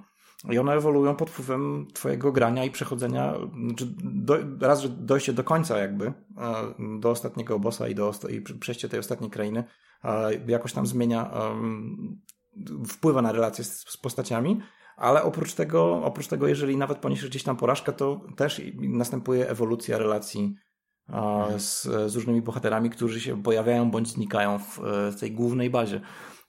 I, i oprócz tego sama ta cykliczność, czyli to, że, że ty przechodzisz to, e, uciekasz z tego piekła po raz kolejny i kolejny i kolejny i nawet jak ci się uda uciec raz, bo ja myślałem, że to będzie tak, że pewnie uda mi się uciec raz i że to będzie już koniec tej gry, że to dlatego jest takie trudne na mhm. początku. A okazało się, że wcale nie, że to jest całkiem jest w miarę inteligentnie zrobione to, w ten, jest, jest to zrobione w miarę na, na tyle inteligentnie, że to jest jakoś uzasadnione, że, że, ty, że, że ty będziesz uciekał z tego piekła a, dziesiątki razy. Tak, tak, tak. No taka, znaczy nie chcę, nie chcę porównać do, do innego takiego e, greckiego mitu o Syzyfie, nie? Gdzie po prostu wykonujesz coś mm -hmm. w kółku. Syzyf się pojawia zresztą tutaj. Jako taki, jako, jako jedna z postaci pobocznych, także. Um... Piotrze, zgodziłby się z tą wysoką oceną w takim razie y, graczy i krytyków powyżej 90 punktów meta, meta scora. Znaczy powiem Ci tak, ja nie lubię roguelike'ów i nie lubię takich strasznie, takich, bo ta gra jest, bo ma naprawdę mhm. od pewnego momentu bardzo konkretne tak. tempo a, i mi się już męczą ręce, prawdę mówiąc, przy tak nie jestem w stanie, a, znaczy inaczej, nie powinienem siedzieć przy takich grach za długo, bo mi się najzwyczajniej męczą ścięgna i nadgarstki. Nie jestem po prostu w stanie tak naparzać mhm. przyciski. Natomiast, natomiast e, w pewnym momencie a jak siadałem sobie codziennie wieczorem do Hadesa po pracy, to musiałem sobie nastawiać budzik. Bo jeżeli sobie nie nastawiłem budzika o tej, wiesz, usiadałem sobie do, powiedzmy w okolicach 19-20, jeżeli sobie nie nastawiłem budzika i, i, nie powiedziałem, dobra, dosyć na dzisiaj, to kończyłem o drugiej, trzeciej. I było kilka takich dni, kiedy szedłem koszmarnie zmęczony do pracy, bo skończyłem o drugiej, trzeciej. Z niesamowicie bolącymi rękoma zresztą. Zaraz się boję tej gry, A... bo, bo to jest jak narkotyk. Jest szansa, że wpadniesz w uzależnienie. Jest tak, bo ona ma ten, ten cały ten gameplay flow i ten, tak jak to się brzydko mówi, primary gameplay loop jest bardzo wciągający i każda porażka w tej grze e, jest zaraz masz ochotę, jeszcze wiesz, to jest, to, to, jest, mhm. to jest ten syndrom pod tytułem jeszcze, jeszcze jedna partyjka. Jeszcze, jeszcze raz, dobra, spokojnie, udało mi się, ale już wiem, co zrobić. A, jeszcze, jeszcze, jeszcze raz, jeszcze mam, jeszcze mam, to jest dopiero druga 30, to do trzeciej jeszcze dam radę. No, zazwyczaj to o tej drugiej 30 to już i refleks jest gorszy i, i w ogóle wszystko mm, ma, masz ochotę, powinieneś spać dawno temu. Natomiast to, to jest, nie pamiętam kiedy, kiedy grałem ostatni raz w taką grę, która by mnie tak utrzymała przed, przed ekranem i to w gatunku, za którym mnie specjalnie nie przepada. No, widzisz, widzisz, to jest, to jest ciekawe. Także A w Dead Cells chyba najwyższa grałeś? rekomendacja. E, nie, wiem czym jest Decet, widziałem jak wygląda, podoba mi się, ale, ale właśnie ze względu na to, że a, no roguelike... No właśnie, to też, też była taka Castle, Castlevania, czy jak to mówią, Castle, e, i, mhm. i, z elementem roguelike, ale ja tam się odbiłem w pewnym momencie, już bo po prostu już, już e, zbyt dużo było, ale no to też jest taka gra, która po prostu no, może wciągnąć. Nie? Tylko, że oczywiście to zupełnie jakby inna trochę rozgrywka, bo tu z, prawda, mamy perspektywę z boku, w Hadesie jest izometryczna, więc to jest też inaczej. Izometryczna, tak, tak, tak. Ale wiesz, ja, ja na przykład e, a propos Switcha, ja zacząłem, e, znaczy skończyłem już, bo też, też chciałem odskoczyć taką inną, taką, e, taki inny gatunek gier, taki yy, yy, który, który bardziej przypomina, yy, ładnie się mówi z angielskiego, visual novel, tak, czyli, czyli więcej mhm. czytamy, więcej jakby podejmujemy jakieś takie decyzji w, podczas czytania historii, niż, niż niż powiedzmy tam jest akcji, bo zresztą akcji nie ma w ogóle. I to, to, tą grą jest e, Werewolf e, The Apocalypse Heart of the Forest. Bo to jest, Werewolf to jest, w sensie to jest ten system, wilkołak? Ten system RPG? Tak, tak, to jest, to jest dokładnie, to jest gra oparta e, o system wilkołaka, świata mroku i e, mhm. no, też, też o tym wspominałem, że to jest, że według e, twórców to jest jedna z pierwszych, albo w ogóle pierwsza gra właśnie oparta o ten system, jeśli chodzi o grę komputerową. Oczywiście, jak sobie myślisz o Wilkołaku, to myślisz, że, że to powinna być jakaś gra akcji, bardzo rozbudowana, być może tak właśnie powinna dostać e, taki przebój jak, jak Vampire the Masquerade, Bloodlines albo coś w tym stylu, ale no tu masz, tu masz grę, która jest właściwie grą paragrafową, ale mocno, mocno opiera się właśnie o ten system papierowy RPG, dlatego że masz wszystkie te, te cechy e, gry, no masz, masz, e, no masz pewne statystyki, masz pewne, wiesz, no masz, masz rage, willpower, personality, mm-hmm. to, to wszystko, wiesz, masz, masz zdrowie, to wszystko podczas rozgrywki, znaczy tego czytania właściwie, no ma wpływ, tak? Poziom gniewu, no, czy tej, tej, tej, tej, tego, tego, tego rage'u wpływa na to, jakie, jakie odpowiedzi masz dodatkowe, prawda? I, I niektóre są odpowiedzi, które jakby obniżają ci go, niektóre wykorzystują to, że jesteś bardziej na, na, nabuzowany, że się tak wyrażę, e, bardziej agresywny. Mhm.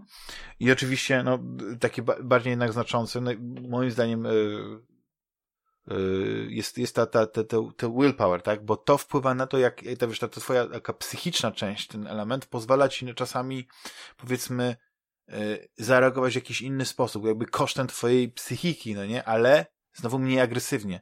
Widzisz, bo to jest ciekawe, no bo mhm. cała historia jest e, no nie, nie mogę powiedzieć, że jest oparta na faktach, ale y, ciekawe, że akcja toczy się w Białowieży i ten, ten tytułowy, to, to, to serce lasu, ten tytułowy las, to jest puszcz, Puszcza Biało, e, Białowieska, gdzie, gdzie mhm. dochodzi do, bo to jest taka historia, z jednej strony mamy, mamy dziewczynę Amerykankę, która przy, przybywa do tej Białowieży z przyjaciółką, szukając korzeni, szukając e, jakby przybywając do rodzinnego miasta, chce się dowiedzieć właśnie o, o, o swojej rodzinie, gdzieś jakąś taką wewnętrzną e, ciągnotę za tym, e, odczuwa za, za, za, za tym miejscem i chce je poznać, tak? E, więc tam zaczyna się od tego, że ma jakieś takie, takie koszmary, jakieś takie mm, śni coś, co oczywiście nawiązuje do tego świata mroku, do tego, do tego, do tego tułowego wilkołaka, ale, ale tak naprawdę nie wiesz o co chodzi. I w tym mieście y, ona się pojawia, czy w tym miasteczku, tam pojawia się polskie postacie. To jest bardzo ciekawe, że to jest, że to, że ona, że to jest gra robiona przez, przez polskie studio, Different Tales, i to, że ona mm, dzieje się w Polsce i nawiązuje na przykład do, tych wyci do tej wycinki która była e, właśnie mhm. tak kontrowersyjna, to jest, wszystko jest takie, takie swojskie. Nie wiem właśnie jak, jak na przykład odbiorca zewnętrzny może do tego podchodzić, bo, bo to, to jest, bo to jest też taka historia, gdzie jest dużo e, takiego buntu związanego z, z tym, że na przykład, nie wiem, życie lasu jest ważniejsze niż życie ludzkie. No taki wiesz o co chodzi, że życie mhm. drzew, się tak wyrażę. To trochę wiem, takie wiem, dziwne. Wiem, wiem, wiem. I, i, i e, cała historia właśnie zaczyna się od, e, bardzo spokojnie i przez połowę e, tej historii tak naprawdę budujemy jakieś takie delikatne relacje z innymi postaciami, bo poznajemy inne osoby, prawda, poznajemy Bartka, który jest tam naszym przewodnikiem, który jest, e, mieszka w tym mieście, e, gdzie, gdzieś tam, no nie wie, ale nie powie, słyszy jakieś plotki o rodzinie, my odwiedzamy grup tej rodziny, który jest zniszczony, widać, że jest jakaś taka, taka niechęć do, do, do, do, do tej osoby właśnie ze względu na to, że tą historię tych, tych dziadków, może tej, tej więc gdzieś tam się, y, jest takie jakieś ziarenko, że coś jest jakaś taka historia y, związana z, z tym, a z drugiej strony właśnie tak poznajemy młodych ludzi, aktywistów, którzy, którzy walczą o tą, tą puszczę, no nie, okazuje się, że tam y, to jest taka cała śmietanka, prawda, i, i główna bohaterka Amerykanka, ale tam są właśnie też osoby z Niemiec i tak dalej, no to jest, to jest taki, taki element, który przez połowę tego czytania, no nie, wydawał mi się taki mało atrakcyjny. Wiesz, on mi bardziej przypominał te poprzednie gry Different Tales, te Wanderlust, nie wiem, czy, czy miałeś okazję grać. To były takie, e, takie historie, które po prostu były takimi e, e, grami podróżniczymi, że po prostu odwiedzałeś różne miejsca i, czytaj, i, i czytałeś różne historie różnych osób związanymi z tymi miejscami.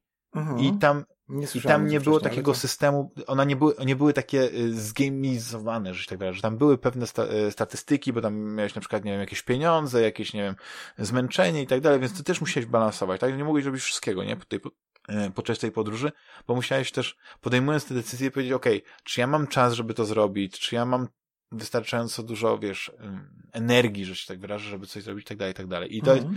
i to tutaj jest w mniejszym stopniu pod tym względem, w większym stopniu powiedzmy budowanie tych relacji, tam są jakieś statystyki, ale na dłuższą metę e, te statystyki są tak w tle i możesz je podejrzeć, wiesz, one odnoszą się do tego systemu y, papierowego, że o nich nawet nie myślisz.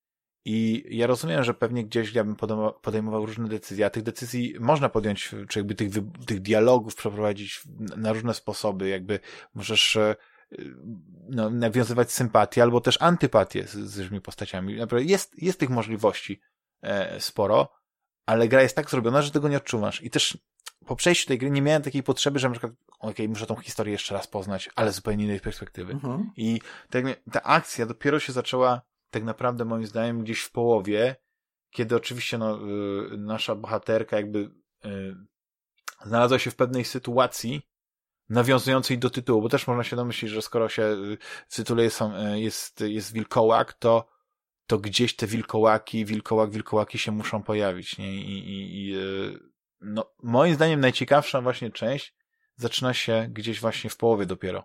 I musisz przeznać przez tą taką bardzo obyczajową historię gdzie jest dużo buntu, dużo takich jakichś dziwnych e, historii, do momentu, kiedy właśnie zaczyna no się... To jest taki tak... komentarz społeczny trochę, tak? No, jest, tak. To, jest to akurat dosyć ciekawa sprawa, bo no, ja akurat, akurat byłem w Białowieży w czasie, kiedy były te protesty gdzieś tam. Znaczy w zasadzie to chyba tak? bardziej po. Czy nie widziałeś tych w ramach, ludzi nie w ramach, skandujących różne hasła, transparenty? Nie w ramach protestów, hmm. tylko w ramach od, urlopu, ale, ale, ale, ale temat był wtedy do tej pory jeszcze żywy.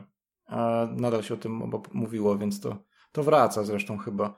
Ten problem, e, taki bardziej, bardziej problem równowagi pomiędzy ekologią a kwestiami społecznymi, tak? Czyli na przykład ludźmi, którzy od wieków żyli z e, płodów leśnych, że tak powiem, a, a właśnie kwestii ekologicznych i, i takiego w odczuciu ludności bardzo skrajnego podejścia, że no bo tacy najbardziej skrajni ekolodzy mówią, że tak naprawdę puszcza powinna być zamknięta. Tam w ogóle nikt nie powinien przychodzi, wchodzić ani nic już robić że tak naprawdę las się sam doprowadzi do porządku po tym, co człowiek tam pozmieniał, po tych wszystkich kretyńskich nasadzeniach i po tej całej pladze.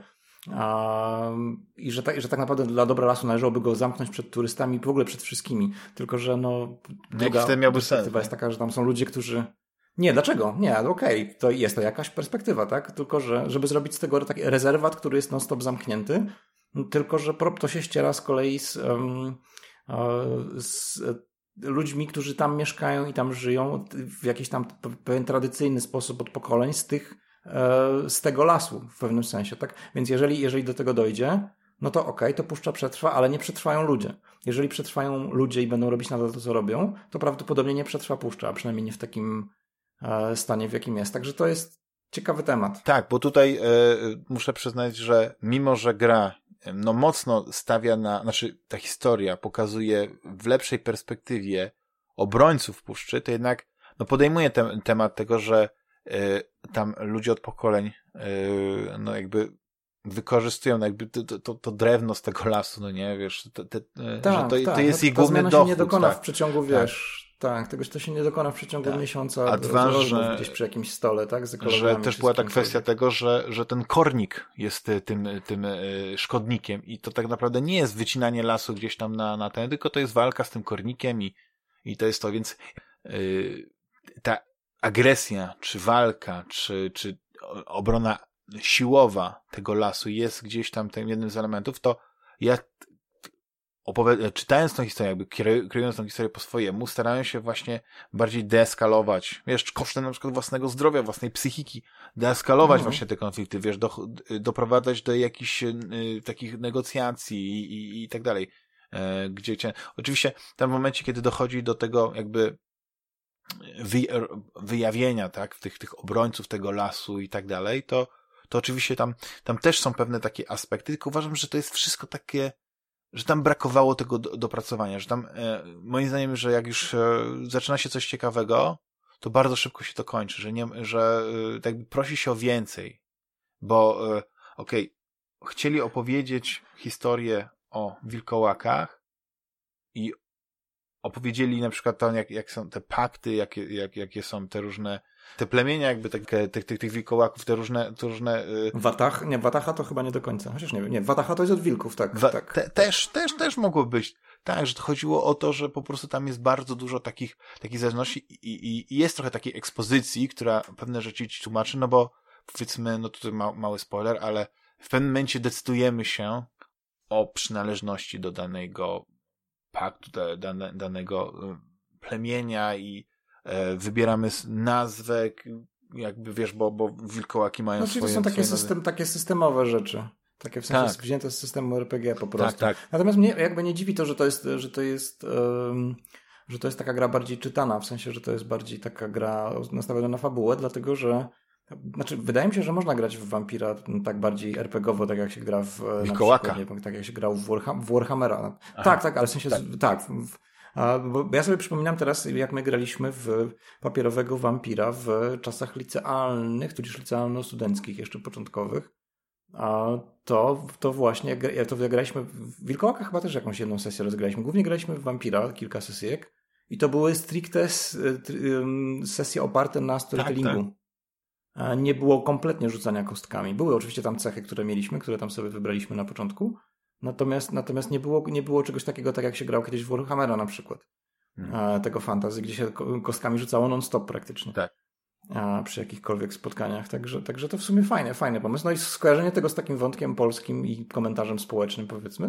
tak. Całkiem nie, całkiem nie głupie. Bym nie, nie, to jest, to jest ciekawe. Właśnie, yy, tylko tak jak mówię, no, to wykorzystanie tego wilkołaka jest, jest takie bardziej pretekstowe, bo dużo się uczysz o systemie, mhm. właśnie, bo masz pewną taką ekspozycję, no nie w tych, tych tam, tam postaci opowiadają o, o, o właśnie o tych cechach, wiesz, że, że są różne, prawda, wiesz, to nie jest tak, że jesteś człowiekiem, albo jesteś właśnie wilkołakiem, ale są też różne y, konkretnie nazwane stadia y, przemiany. Możesz być wilkiem, albo taki, czy lupus, nie, tak, a możesz być właśnie czymś takim mhm. trochę więcej, takim takim potężnym wilkiem, no nie, i tak dalej. Możesz być takim tradycyjnym wilkołakiem, jakiego znasz, prawda, z, z literatury fantazy, który ma prawie 2,5 metra wzrostu, jest ogromny, silny i tak dalej. I, a możesz być też kimś po, pomiędzy. To jest, to jest bardzo ciekawe, tylko tak, tak, ta gra jest na takiej trochę zasadzie właśnie jak, jak gry Telltale robiona, gdzie jest dużo rozmów, dialogów, ale ta gra jest jakby pozbawiona e, całej tej dynamiki związanej właśnie z animacją. Wiesz, tam wszystko jest tutaj w tekście. Obrazy są bardzo kontekstowe, bo one y, pojawiają się w trakcie pojawiania się tekstu, tak, że czasami się coś odświeża, ale wszystko jest takie bardzo umowne, że to nie jest dokładne zdjęcie tej sytuacji, to nie jest dokładnie ta mhm. osoba pokazana. Oczywiście, yy, no mógłbyś się domyślić, że okej, okay, no to jest ta osoba, to jest ta, to jest ta, ale czasami opis na przykład nie pasuje dokładnie idealnie do, te, do, do tego obrazka, wiesz, i, i, i to jest to rozwiązanie, ale obrazy są przepiękne, to w ogóle jest, yy, one są tak zrobione, że ja bym bardzo chętnie je widział na przykład jako, jako elementy, oczywiście nie, że do tarota, ale tak jak na przykład, wiesz, tarot ma, ma taki, taki mistycyzm w tych, w tych obrazkach, to tak samo te, te, tutaj te, y, te obrazy. Jakaś ładna takie... kolekcja kart by była. Mhm. Tak, dokładnie, dokładnie.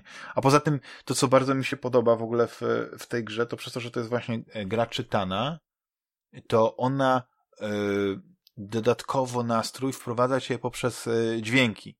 I y, tam jest bardzo mało muzyki, bardziej chodzi o takie taki ambient, takie dźwięki, e, jak jesteś w lesie, no to dźwięki lasu, no nie, ćwierkanie ptaków, e, wiesz, szum drzew i tak dalej, i tak dalej. W mieście, prawda, no to jakiś gwar słyszysz, wiesz, no, no to jest, to jest coś, co, co ociera się o taki ASMR. ASMR, czyli wiesz, te takie dźwięki, które tak, tak, po tak. prostu powodują, że, że czujesz ciarki na plecach i tak dalej. I muszę przyznać, że uh-huh, no to z jednej strony jest świetne, bo po prostu świetnie się przy tym czyta, bo to też po, mi poprawia koncentrację, ale z drugiej strony też może być bardzo takie relaksujące i jak jesteś zmęczony i to czytasz, to możesz po prostu czuć znużenie. Więc to jest, trzeba bardzo łatwo, mm-hmm. bardzo balansować, no nie? I to jest, to jest ciekawe. Ale to wiesz, to jest szansa, jest szansa, że oni próbują dużo różnych rzeczy na razie, tak? Bo to jest pierwsza gra tego typu. Z, tym systemem, znaczy no mają już jakieś tam doświadczenie, tak? Mówię, że no, Te Wonderlandsy to są, tam jest mniej, mniej mechaniki, więcej czytania, bardziej mm. e, tam się pojawiają jakieś ładne zdjęcia, wiesz, no tamto to było tak, to jest taka gra, która y, jest e, e, ewolucją, czystą ewolucją tego, tego ich pomysłu na, na, na stworzenie gry, ja bym tak powiedział, narracyjnej. No ale to ciekawe, to jest szansa, jest szansa że, to, że to wiesz, za jakieś jeden czy dwa tytuły pójdzie w coś, w coś takiego bardziej, bardziej rozwiniętego, bo już się, nie wiem, obeznają na przykład z systemem wilkołaka, tak? Bo może to jest jeszcze kwestia, że to jeszcze nie do końca wiedzą na przykład, jak wykorzystać te wszystkie mechaniki RPGowe. Znaczy, ja bym chciał, żeby było więcej jednak e, treści, żeby to była taka, e, żeby to było, gdyby to była gra napisana Nie umieją nic, nic z scenarzystą, ale żeby ona była tak napisana jak Disco Elysium. Żeby ona cię po prostu, żebyś spijał ten tekst linijka po linijce, wiesz, że, że, bo moim zdaniem tam na przykład jest dużo y, takich e, dialogów y, bardzo emocjonalnych, no bo to, bo tam temat ważki, ale, ale, ale nie wiem, czy one budzą emocje? Nie. Moim zdaniem jest wszystko takie spłycone, wiesz. Y, ja bym bardzo chętnie zobaczył na przykład, żeby gdzieś tam w kwestii wypowiedzi na przykład z drugiej strony gdzieś zaczerpnięto źródła, na przykład, wiesz, faktycznie, być może konsultowano tę sprawę z tymi, chociaż no, wątpię. Ale na przykład, nie wiem, no faktycznie mhm. dowiedzieć się dokładnie, co mówili ci naukowcy, ci, ci którzy mówili, że kwestia wycinki lasu jest, jest potrzebna dla przetrwania puszczy, a, a co, wiesz, co mówili ludzie, no bo wygląda to, że, że tam był jakiś taki mały research. To nie jest tak, że ta gra po prostu wzięli sobie gazetę, czy okay, znali temat mhm. E, i, i, i tyle, tylko, tylko się przygotowano. Tylko, że właśnie y, nie wiesz, czy ta gra jest o Puszczy Białowieskiej i obronie tego, tego, tego, tego lasu, czyli może nawet jakimś takim manifestem e, te, te, poglądów bohat- autorów na ten temat, czy to ma być gra, gdzie jest e, system wilkołaka, gdzie są te wilkołaki i, i tak naprawdę ten element e, istotny. A moim zdaniem właśnie to jest tak, że, że bardziej przy tym, tym bym się skłaniał, że to jest jakby historia o tej puszczy jest ważniejsza niż historia e, tych, tych, tych wilkołaków. I ja bym bardzo chciał zobaczyć jakąś taką historię, która, która powstała od początku do końca e, na, na tym systemie, ale niekoniecznie musiała się odnosić do jakichś takich wydarzeń. Niech opowiedzą jakąś taką historię mocno. Jeśli mogliby, to niech, niech y, rozszerzą to uniwersum, na przykład, nie wiem, zapożyczą właśnie inne elementy świata mroku, który jest y, przebogaty, ale żeby ta, ta historia była taka głębsza.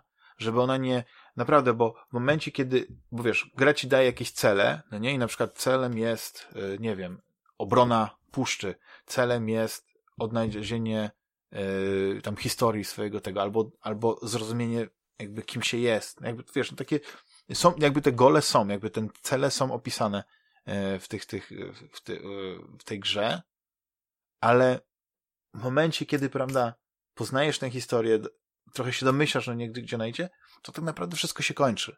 Jakby nie ma takiego e, czegoś więcej. I... Czyli rozpędzili się, rozpędzili się, ale to skończyli za szybko. Może się, może się skończył czas albo budżet. Tak, że ja uważam, że ten pretekst y, tego systemu wilkołaka, fajnie, że oni go wykorzystali, ale, ale to jest, to jest historia, która mało z tego skorzysta, no nie? Bo jedynie co możesz zrobić, to w pewnym momencie właśnie jak jesteś takim, wiesz, wilkołakiem e, e, roz, rozgniewanym, takim e, pełnym tej, tej nienawiści, tego, tego wszystkiego, to po prostu tam możesz doprowadzić do masakry. I pewnie tam jest mhm. jakieś tam zakończenie z tym związane, nie? Ja, ja tak mówię, starałem się doprowadzać de deeskalować konflikty, nie, nie doprowadzać do, do niepotrzebnego rozlewu krwi i tak dalej, i tak dalej. Więc to, to jest, to był jakby mój, mój cel i w, tak tę historię prowadziłem, tak prowadziłem te rozmowy, tak próbowałem właśnie ustalać pewne rzeczy, no bo tam na tym to polega, ale w ogóle też yy, tak jako, jako visual novel, na przykład ja nie lubię tych japońskich visual novel, gdzie masz po prostu dwie postacie, cyk, cyk, cyk i czytasz te dialogi. Doki, doki, literal tak, tak bo one męczą oczy.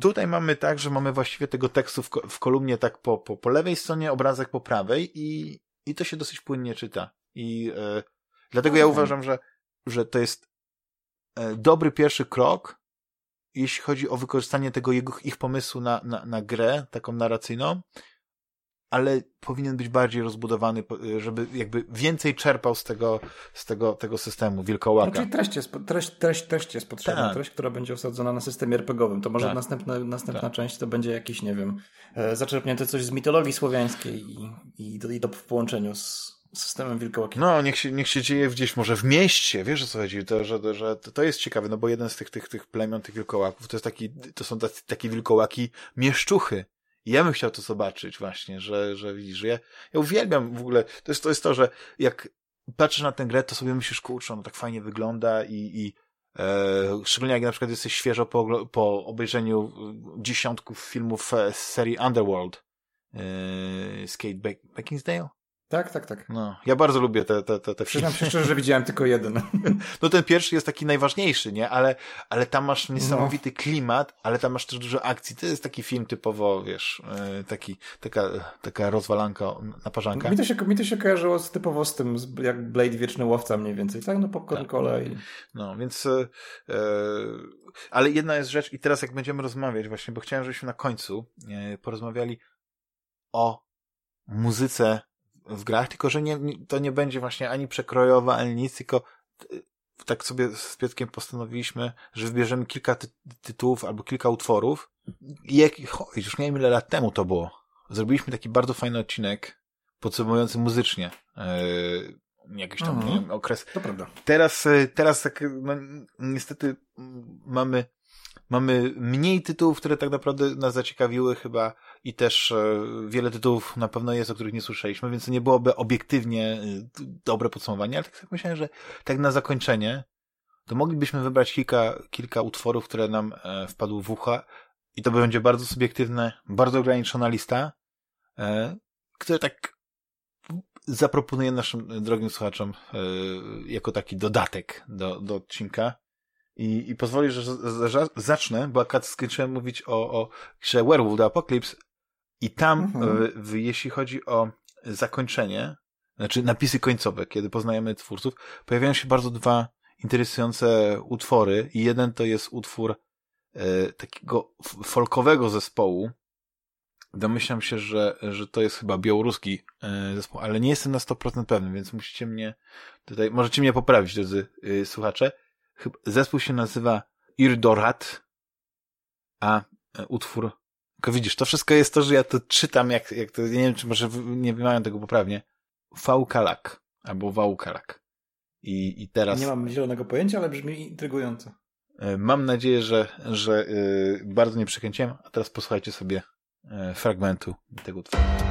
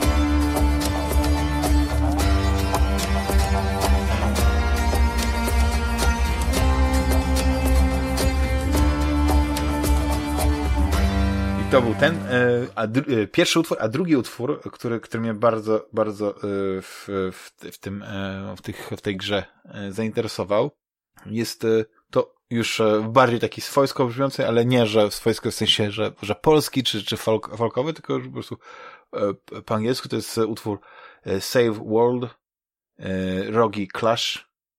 I Rogi Clash to jest autor muzyki i, i tekstu.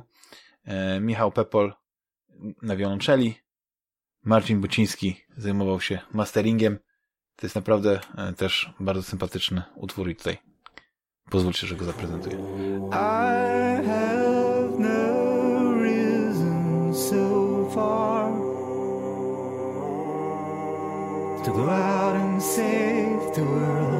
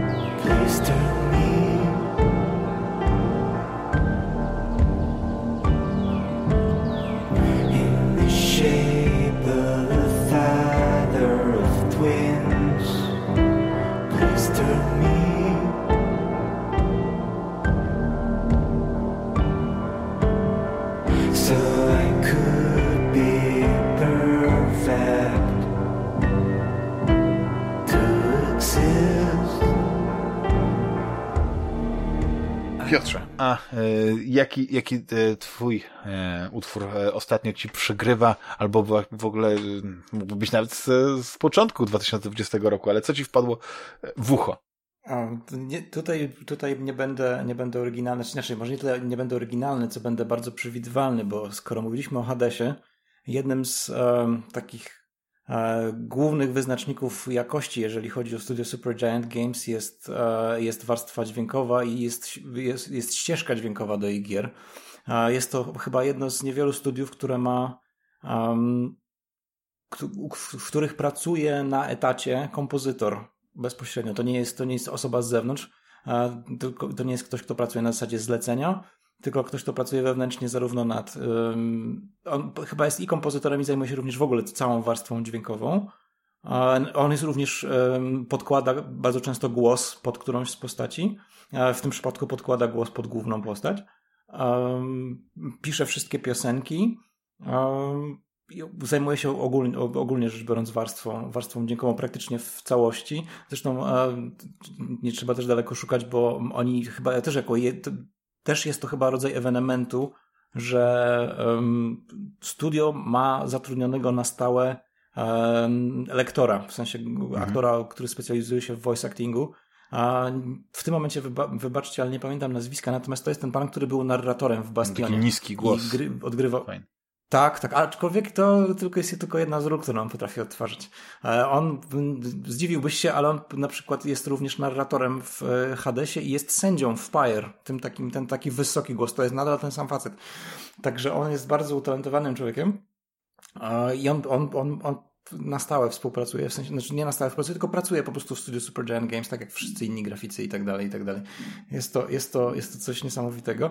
Natomiast yy, ja, ja, zresztą ja polubiłem studio Supergiant Games właśnie ze względu na muzykę, tak naprawdę w pierwszej kolejności, bo nie wiem, czy słyszałeś ścieżkę dźwiękową z, yy, z Bastionu, to jest fantastyczne połączenie hip-hopu, znaczy folk, to jest taki folk z hip-hopowymi podkładami i, i, później trochę więcej elektroniki. Co wtedy, w tamtych czasach dla mnie to brzmiało bardzo, bardzo świeżo i to był jakby mój pierwszy kontakt z tym studiem. I od tego czasu praktycznie każda ścieżka dźwiękowa zawsze ląduje w moim odtwarzaczu na długo. Czy to, czy to przed, przed pojawieniem, znaczy przed zagraniem w daną grę, czy, czy, czy na długo po. I tak było ze wszystkimi grami studia i tak również było oczywiście z Hadesem. I myślę, że tutaj tutaj nie będę powiedzmy oryginalny, jeżeli chodzi o wybór piosenek, bo tych piosenek jest troszkę, ale wydaje mi się, że na podsumowanie tego, co się działo w poprzednim roku i na pożegnanie poprzedniego roku idealnie, ide, idealną piosenką będzie ta piosenka, która pojawia się bardzo często w grze, gdy e, spotykamy, gdy, gdy widujemy się z Eurydyką. E, piosenka jest wykonywana przez Ashley Barnett i nazywa się Good Riddance.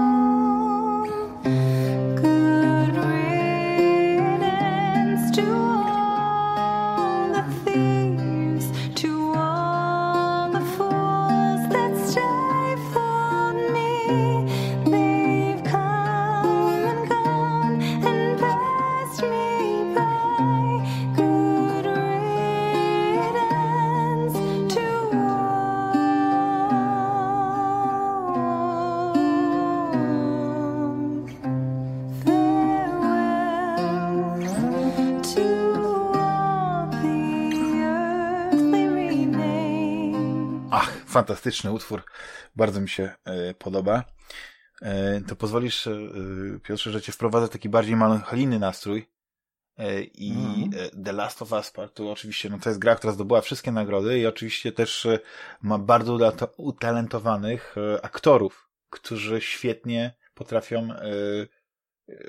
nie jak to powiedzieć, tak skowerować piosenki znane. I tam jest taki bardzo ulubiony dla mnie utwór Pearl Jamu, Future Days, który świetnie, świetnie jest, jest zagrany, ale piosenka, którą chcę teraz zaprezentować, to jest, to jest Through the Valley cover, który też właśnie śpiewa Ashley Johnson, czyli e, tytułowa Ellie. Znaczy nie może tytułowa, bo nie ma jak tytule, ale ta główna bohaterka Ellie. I e, no to jest tak, jedna, jedna z głównych bohaterek. Tak. No. Jest, jest, jest kapitalna, ale tak wprawia właśnie w nastrój e, tego wszystkiego. Jest taki, taki przejmujący, że wydaje mi się, że jest dobrą wizytówką właśnie tej gry.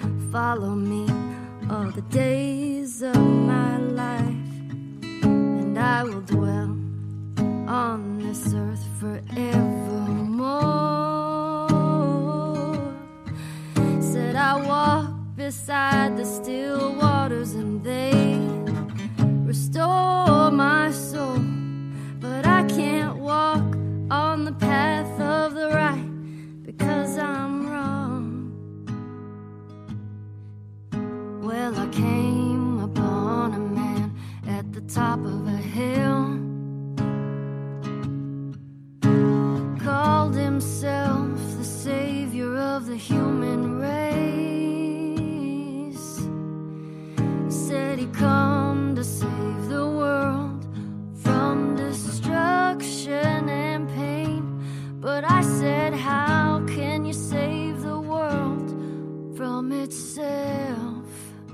Jak wprowadzony jesteś w taki nastrój właśnie, czy może jednak będziesz miał coś bardziej takiego e, buzującego? No, to jest dobre pytanie, bo jeżeli, jeżeli mamy się trzymać tylko i wyłącznie gier e, tego roku, te, te, no, te, które, przepraszam, te, które wyszły w 2020 mhm. roku, to, to nie mam w zasadzie taki, e, t, takiego już takiego tytułu, który mógłbym nazwać jakimś. E, znaczy w ogóle nie mam, nie, mam, nie mam żadnej takiej gry chyba z 2020 roku, gdzie by mnie coś urzekło w ścieżce dźwiękowej. A jedyne, co ci mogę zaproponować, to coś ze starszych gier. Przypuszczam, że również ci znanych. Jasne, może być. W drodze wyjątku, ale, ale nie ma, nie ma co. E, ten, bardzo chętnie. To powiedzmy, że na przykład jest taka ścieżka dźwiękowa, która towarzyszy mi bardzo, bardzo często Bardziej w sumie chyba w pracy niż, e, niż, w, e, niż podczas relaksu, ponieważ pozwala mi się skupić. I to jest, gra, to jest ścieżka dźwiękowa do gry, w którą nie grałem. To, jest ścieżka, to jest ścieżka dźwiękowa do drugiej części, do drugiej części Mirror's Edge, czyli Mirror's Edge Catalyst. Hmm. I to będzie utwór, który nazywa się Sanctuary.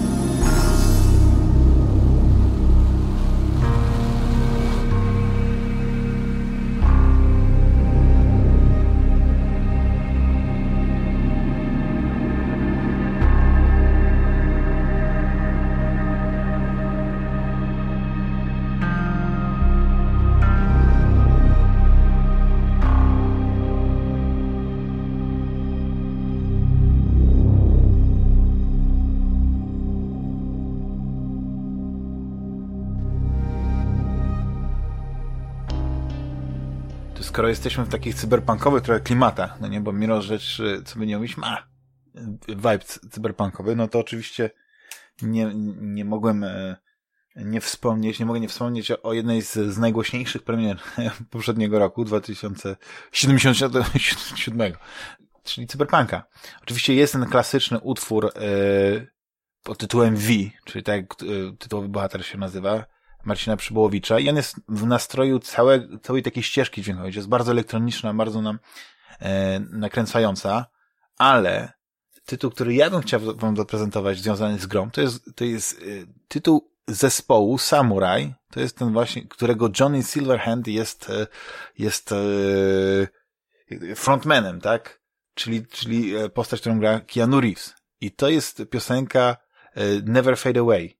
I to jest taki bardzo rockowy, nie wiem, heavy rockowy, nie wiem, czy można tak powiedzieć, taki, taki, oczywiście ja, ja mógłbym tutaj powiedzieć, co mi to przypomina, ale wtedy prawdopodobnie albo bym się zbłaźnił, albo bym doprowadził do jakiegoś świętokradztwa, jeśli chodzi o, o, o zespoł, Oj, bo, bo ja bym powiedział, że to mi tak trochę, tak, wiesz, metaliką trochę nawet e, tutaj tak smakuje, no nie?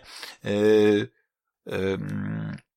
producentem e, tej, tej piosenki jest Peter Adamczyk, ale ona w całości właściwie została przygotowana przez przez przyjaciół, zdaje się właśnie chyba z, z, z za wielkiej wody, chyba z, nie wiem, to, tych nazwisk aż tak bardzo nie rozpoznaję, ale, ale Matthias e, Barried, David Sandstrom, Christopher Steen albo Sten, więc to są takie nazwiska, które, e, które e, zupełnie mi nic nie mówią.